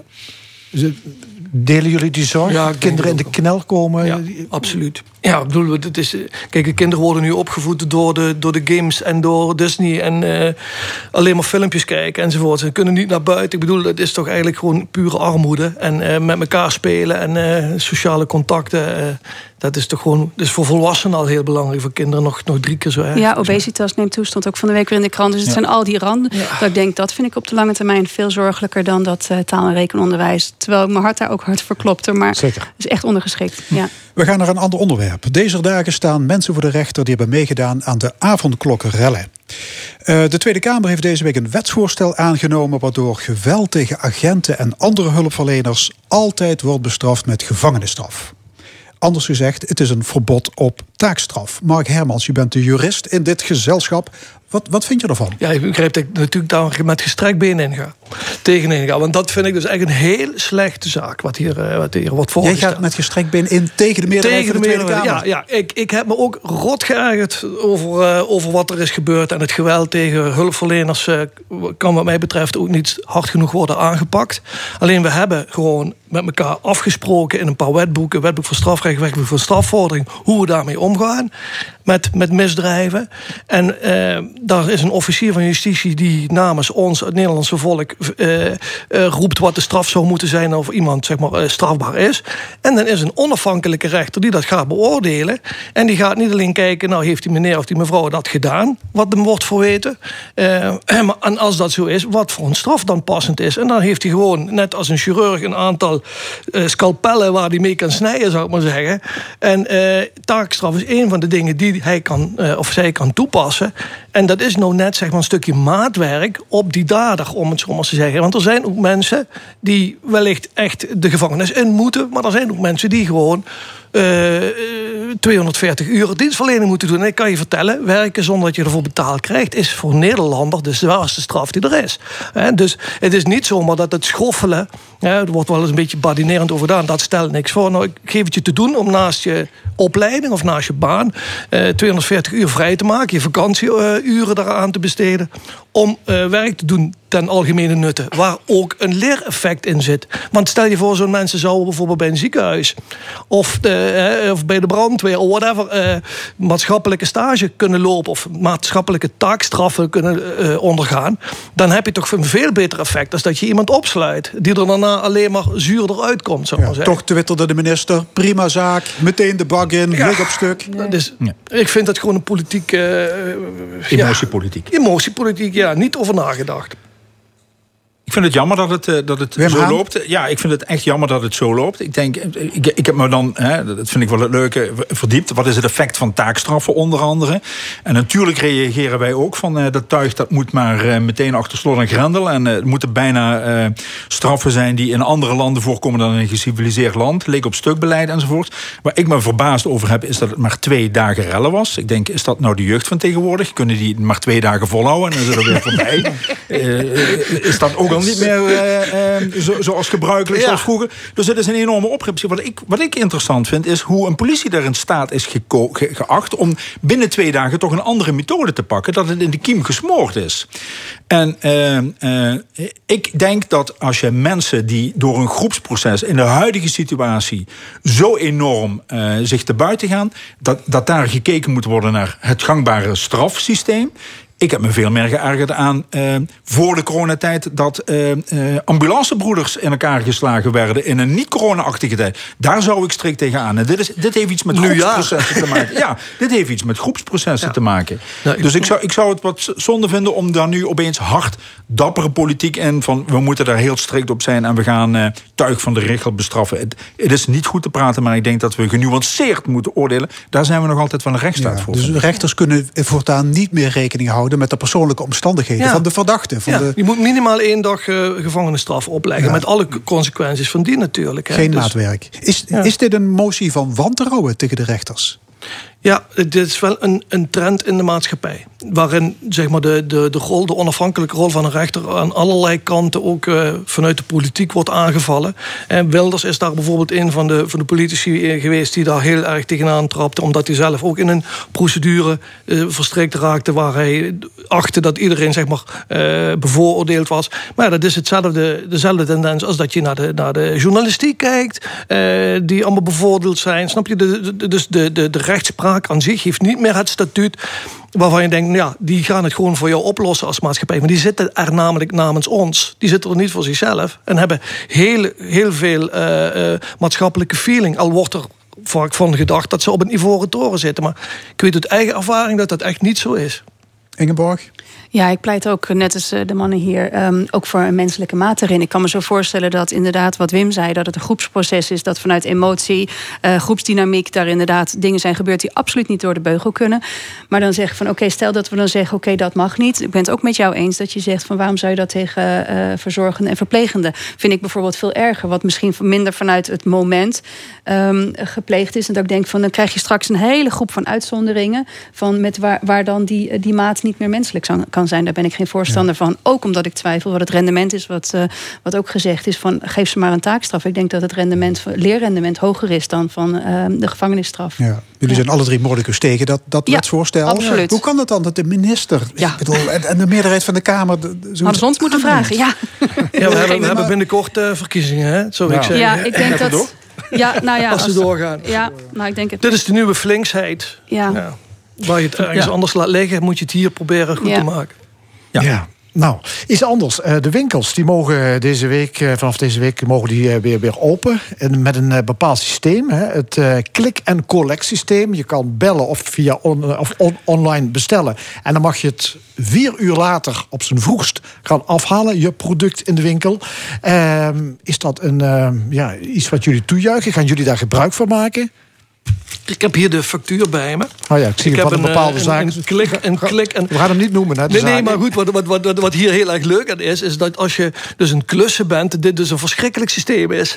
Uh, want je kunt dus niks uitzoeken. Kijk, als je normaal dus uh, in een winkel even gaat kijken of een, een schroefje past, hoe lang is het schroefje, ja. wat je moet dus nu alles je moet van precies tevoren weten welke schroef je nodig hebt. Ja, want dat ligt er dan ook. En dat ligt voor je klaar en dan vier uur later. Dus even snel iets doen. Dus, maar je kunt wel iets. En dat is het grote voordeel van dit systeem. Dat je wel zeg maar, iets van de handel kan... Uh, ja, dat, dat, dat er nog iets uh, te handelen valt of ja, te kopen valt. Bij de, bij de bouwmarkt wel. Maar ja, als je een nieuw bankstel moet kopen... Het is ingewikkeld. Ja. En ik, uh, ik ben lid van de Ondernemende Vrouwen Maastricht... waarin een aantal dus ook een, uh, ja, een zaak hebben... waar je dus kan klik en collecten, zullen we maar zeggen. En die zeiden ook van, dan moeten we dat helemaal gaan opzetten. Dus je moet dan buiten een soort balie hebben. Nou, kijk maar naar buiten. We weten wat eraan komt voor een weer. Om daar dan te staan uh, achter een tafeltje. Want je mag dus pertinent die winkel niet in als klant. Uh, daar moeten allerlei procedures voor plaatsvinden. Dat ze zeiden, ze vragen zich zeer af of het zich loont uh, om dan die dingen op te gaan zetten. Je wil, daar ook, dat, je wil dan ook dat het goed verloopt. Dat ik weet van sommigen dat ze zeggen, nou laat maar, dan, dan sukkelen we er nog maar even door op de manier zoals we het nu gewend zijn. Dus ja, en persoonlijk, ja, ik denk ook, ik ben nu zo lang niet aan het winkelen, er kan nog wel een tijdje bij. Ja. Ja, leuk, leuk bedacht, maar eh, niet uitvoerbaar. Nee. Uh, en eigenlijk een beetje jammer, omdat het weer... Nogmaals, hè, ik denk dat we toe zijn aan die volgende fase. Van, niet van hoe bestrijden we corona, dat moet ook blijven. Maar hoe gaan we om met corona? Want corona ja, zal ja, blijven door, bestaan. Door klik en collect? Nou, niet ja. door klik. Denk, nou, ja. ja, klik misschien. Uh, mijn buurman doet iets wat... Uh, dat is een andere klikvorm, yeah. vind ik. Mijn buurman doet iets wat niet mag, uh, bij wijze van spreken. Um, Ik zou er voorstander van zijn om eh, volgens mij met een sterk M K B te kijken... van hoe kunnen we toch op, op een verantwoorde manier versoepelingen laten plaatsvinden. Anders moeten we gewoon zeggen, blijf eh, de komende tijd tot misschien golf vier eraan komt... Eh, bestel alvast een kist, ga erin liggen en wacht af wat er gaat gebeuren. Ja, ja, dit ja, is wat, niet werkzaam. Maar, maar wat zou anders gekund hebben dan met de winkels? Wat, wat kan anders, even voor de duidelijkheid, maar wat kan anders... Ik ben laatst geschrokken dat ik op een, op een, een tijdstip was bij Albert Heijn... dat ik dacht, jemine, ik heb het hier zelden zo druk meegemaakt. En dan ben ik toch eh, drie kwartier aan Albert Heijn om eh, boodschappen te doen. Als ik eh, in mijn eentje in een winkel kom... dan ga ik in mijn eentje in een winkel een boek uitzoeken... en dan ga ik naar buiten en dan staat er maar een rij buiten te wachten. Waarom zou dat niet kunnen? Ja. Ja. Ik sta nu ook te wachten om ingeënt te worden... straks bij een aantal straten. Ja, ja, om, toegangscontrole. Maar dan lopen die hele winkelstraten staan daar vol met mensen die naar binnen willen. Dat is de vraag. Dat is de vraag. Als jij, ik denk dat, dat we een beetje af moeten van... wij bepalen hoe het moet. En er komen weer vierentwintig pagina's van zo vinden we dat het moet. Hoe kan... Hoe leggen dus aan een stad uit? Hoe kun je als stad zeggen, hoe gaan we verantwoord om? En wat kunnen we versoepelen zonder de veiligheid en de verantwoordelijkheid uit te sluiten? Ik denk dat we tot opzienbarende uh, bevindingen komen die niet, niet bedacht worden. Wij zijn een inventief volkje. We zijn geen regelvolkje. Maar weet je, dus, dus eigenlijk gewoon de doodsteek voor de hele middenstand. De fysieke wereld. Als je gaat kijken naar de online wereld, wat daar gebeurt, dat is gewoon een explosie. Hè? Er is uh, veertig procent meer uitdeelbetaling in de laatste drie maanden als normaal. Voor zeventig miljard vorig jaar gekocht online. Dus daar is de hele wereld gewoon... Uh, Ja, al voor, ja, die zijn kant en klaar voorbereid voor wat nu zeg maar de norm al is. En de fysieke winkels op de hoek met een letterlijke voorraad die maar hangt te hangen en niemand die maar komt. Dat, en torenhoge huren moeten betalen, onderhandelingen met, je, met, de, met de verhuurder die niet mee wil gaan, want die wil ook zijn brood enzovoort. Dat is gewoon eigenlijk een economisch model wat nu ja, zeg maar op zijn laatste benen uh, loopt, zou ik bijna willen zeggen. Daar gaat een, een, een fundamentele verandering plaatsvinden, Wim, die, die nog verder gaat zeg maar, als dat click and collect. Zeg maar, dit is de eerste... Ja, de eerste voorfase van als je nou niet op e-commerce bent ingesteld, heb je gewoon eigenlijk al de boot gemist, want dat had je al moeten hebben. En de bol punt coms van deze wereld, die lopen ermee weg nu. Ja. Ja. Alles met een glimlach. Ja, deze week was L één in het nieuws, ook bij de landelijke media. Het personeel van L één heeft het vertrouwen opgezegd in directeur Peter Elbers. Een van de grieven is een voorstel om hier in dit gebouw geheime camera's op te hangen en inzage te krijgen in de e-mails van journalisten, O R en de bedrijfsarts. Wat vinden jullie ervan? Zonde. Ik vind, het echt, ik vind het echt heel vervelend dat L één zo in het nieuws komt. vijfenzeventig jaar. Ik heb het jaarverslag twintig negentien eh, erop nageslagen. Uh, glunderende mensen, stil veranderen. Uh, uit een lastige periode. Ik denk, nu wordt het de, de komende periode een jaar van uh, doorpakken, maatschappelijk uh, actief zijn en een mooie positie pakken in Limburg. En vindt er dit soort gedoe plaats. Mm-hmm. En ik vind het gewoon heel, heel onkies. Maar ik, ik begin me ook wel een beetje te ergeren aan de voorbeelden die steeds uitlekken in de zin van een stoel of een raam of een deur die naar binnen of naar buiten gaat of camera's. Het, fundamenteel is er iets heel anders aan de hand. En dan zijn dat een beetje de, de leuke zaken die het goed doen bij de koffieautomaat. Ik vind het heel erg vervelend. Ik vind het echt heel erg vervelend. Ja, ja weet je, ik, ik, ik, ik... Laten we zo zeggen... Ik snap het niet helemaal wat er nou gebeurt, zal ik maar zeggen. Er komt een nieuwe directeur. Volgens mij kwam die al niet lekker binnen, want er was al gedoe dat hij dus nog, nog gemeenteraadslid was. Dan is er een raad van commissarissen die eigenlijk... Het enige wat ze hoeven te doen is de begroting goedkeuren en de bestuurder aan te stellen. Zeg ik eens even gechargeerd. Eh, daar komt al gedoe over, want dan wordt al gezegd van de, uh, die mevrouw, een van de leden is ook lid van de Provinciale Staten. Is daar niet iets mee? Er zit dus een politiek spel als het ware achter. Dan gaat, er, uh, ja, gaan, gaan, gaan, gaat het personeel uh, ja, gaat zich uh, tegen de directeur uh, uh, keren. Ja, en dan denk ik van ja. Waar gaat het nou over? Ik bedoel, ze maken prachtige programma's. Uh, er is een mediaraad. Er zijn vijftien mensen die zijn uh, door ons als Limburgers aangesteld om hier naar de publieke rol te kijken van, de, uh, van het publieke mediabedrijf. En ja, opeens is er een soort wantrouwen. Waar komt dat nou vandaan? Ik bedoel, dat is uh, ja, voor allemaal vanaf het moment dat zeg maar, die benoemingsprocedure is begonnen. Ja, dus ik... Uh... Ja, Ingeborg Dijkstra, je bent vaak te gast bij uh, ja. L één en allerlei programma's. Ja. Hoe heb jij het gevolgd? Ja, ik, ik dacht eerst van, uh, dit is de speld, hè, dus een soort fake news van, uh, zo van camera's. Daar, ik, ik, ik, denk, ik kijk hier, dus inhoudelijk weet ik er heel weinig van, maar ik kijk er maar gewoon als pedagoog. En stel dat dan de directeur de vader zou zijn, waarmee ik, en dan al het personeel de kinderen, waarbij ik niet wil zeggen dat uh, jullie zeg maar als personeelsleden minder zijn, maar... Vertrouwen en wantrouwen, dat ligt heel dicht bij elkaar. Maar je moet gewoon, om vertrouwen te winnen, moet je ook vertrouwen geven. En ik zat gewoon echt te kijken van hoe kun je... Inhe- en dus het, dat het vertrouwen is opgezet, dat woord snap ik heel goed. Want dat heeft te maken met, ja, misschien wantrouwen, voor zover ik lees in de media. Want als je camera's gaat plaatsen en als je inzage wil hebben in mails... bedrijfsarts, nou dan gaan bij mij de haren overeind. Ja. Ik bedoel, arts, eh, beroepsgeheim, dat zijn toch... die horen bij elkaar. Dus dan denk ik van, dus als je wantrouwend naar je kinderen opvoedt, ja. zullen we maar zeggen... dan krijg je ook wantrouwen van de kinderen terug... En dan moet, is het zaak dat je als ouder, als directeur in dit geval... vertrouwen gaat geven, want dan kan je weer ja. vertrouwen van je personeelsleden krijgen. Ja. Maar dat is dan het pedagogische antwoord. En misschien, ik wil uh, best wel in gesprek met de directeur... om een pedagogisch lesje te leren. Ja, maar is het ook in het belang van het bedrijf? Kun je nou ja. gewoon afvragen wat hier nu gebeurt? Wat is dan nog je wat gezamenlijke nog... missie? Ja, wat... Hoe wil je dan samen nog verder? Ik vind het heel ingewikkeld. Ja. Maar nu heeft de directeur gisteren zijn conceptreglement ingetrokken. Ja. En als reden geeft hij op de ontstaande commotie. Ja, nou, dat vind en ik dus, dus ja. niet omdat hij ja, de mening van het personeel deelt... dat het absurde en gevaarlijke voorstellen zijn. Mm-hmm. Of zie ik dat verkeerd? Nou, ja, geen makkelijke toelichting om dat op die manier aan, aan te geven. Volgens mij is het koren op de molen dat, dat, ja. dat je heel goed moet nadenken wat je dan juist gaat zeggen. En de hele tijd heeft die directeur niets gezegd. Nu zegt hij van ik trek hem in door de commotie. Of ik trek het in omdat het een verkeerd besluit is. Of ik trek, of ik trek hem niet in omdat het een goed besluit is. Ja. Ik vind dat het, dat, dat het ja, doorgezet nee, moet worden. Hij trekt het in vanwege alle media-aandacht. En de werkonderbreking en de Kamervragen. Nou, dan, dan, en niet dan, dan, omdat hij het een fout punt vindt. Dan weet ik in elk geval dat de media-aandacht gaat werken. Dus ik, ik wens L één veel succes nu met media-aandacht voor een aantal andere zaken. Je, je, je, hebt, je hebt een raad van toezicht, die houdt toezicht op het bestuur. En het bestuur die doet allerlei dingen waarvan ik dan zou zeggen als raad van toezicht, ja maar wacht eens even, daar zou ik nou in, of de raad van commissarissen, daar zou ik eens eventjes wat meer over willen weten. Want daar heb je dan wat over uit te leggen. Maar die rol zie ik helemaal niet. Dus dat, dat bestuurder kan gewoon hier doen wat hij dan wil. Ja.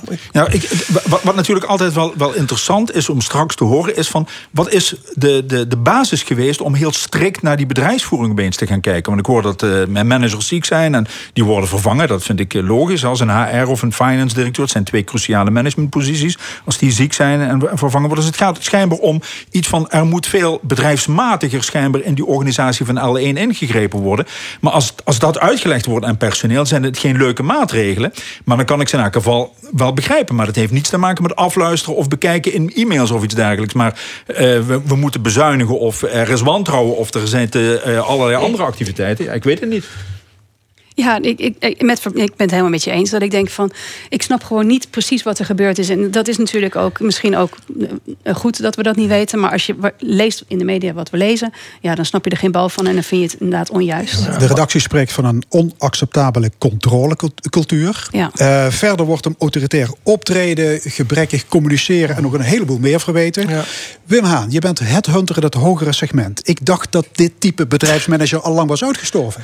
Uh, uh, ja, ja zoals je hem karakteriseert. Maar nogmaals, ik vind het heel erg lastig, omdat ik van één kant vooral nu dingen hoor, namelijk vanuit uh, personeel van de L één en van de O R, die in, uh, vandaar dat ik me eens verdiept heb in, in het jaarverslag twintig negentien... en gekeken wat is er voor een sfeer en wat, wat gebeurt er nou. En ik zie dat er in de governance daadwerkelijk andere Uh, uh, andere besluiten ge- genomen zijn. Wat, wat ik heel erg interessant zou vinden, dat, daar heb ik me niet in verdiept, is wat was het profielschets van de komende directeur die na de andere directeuren moest komen? Het was de opdracht. Ja, nou, ja.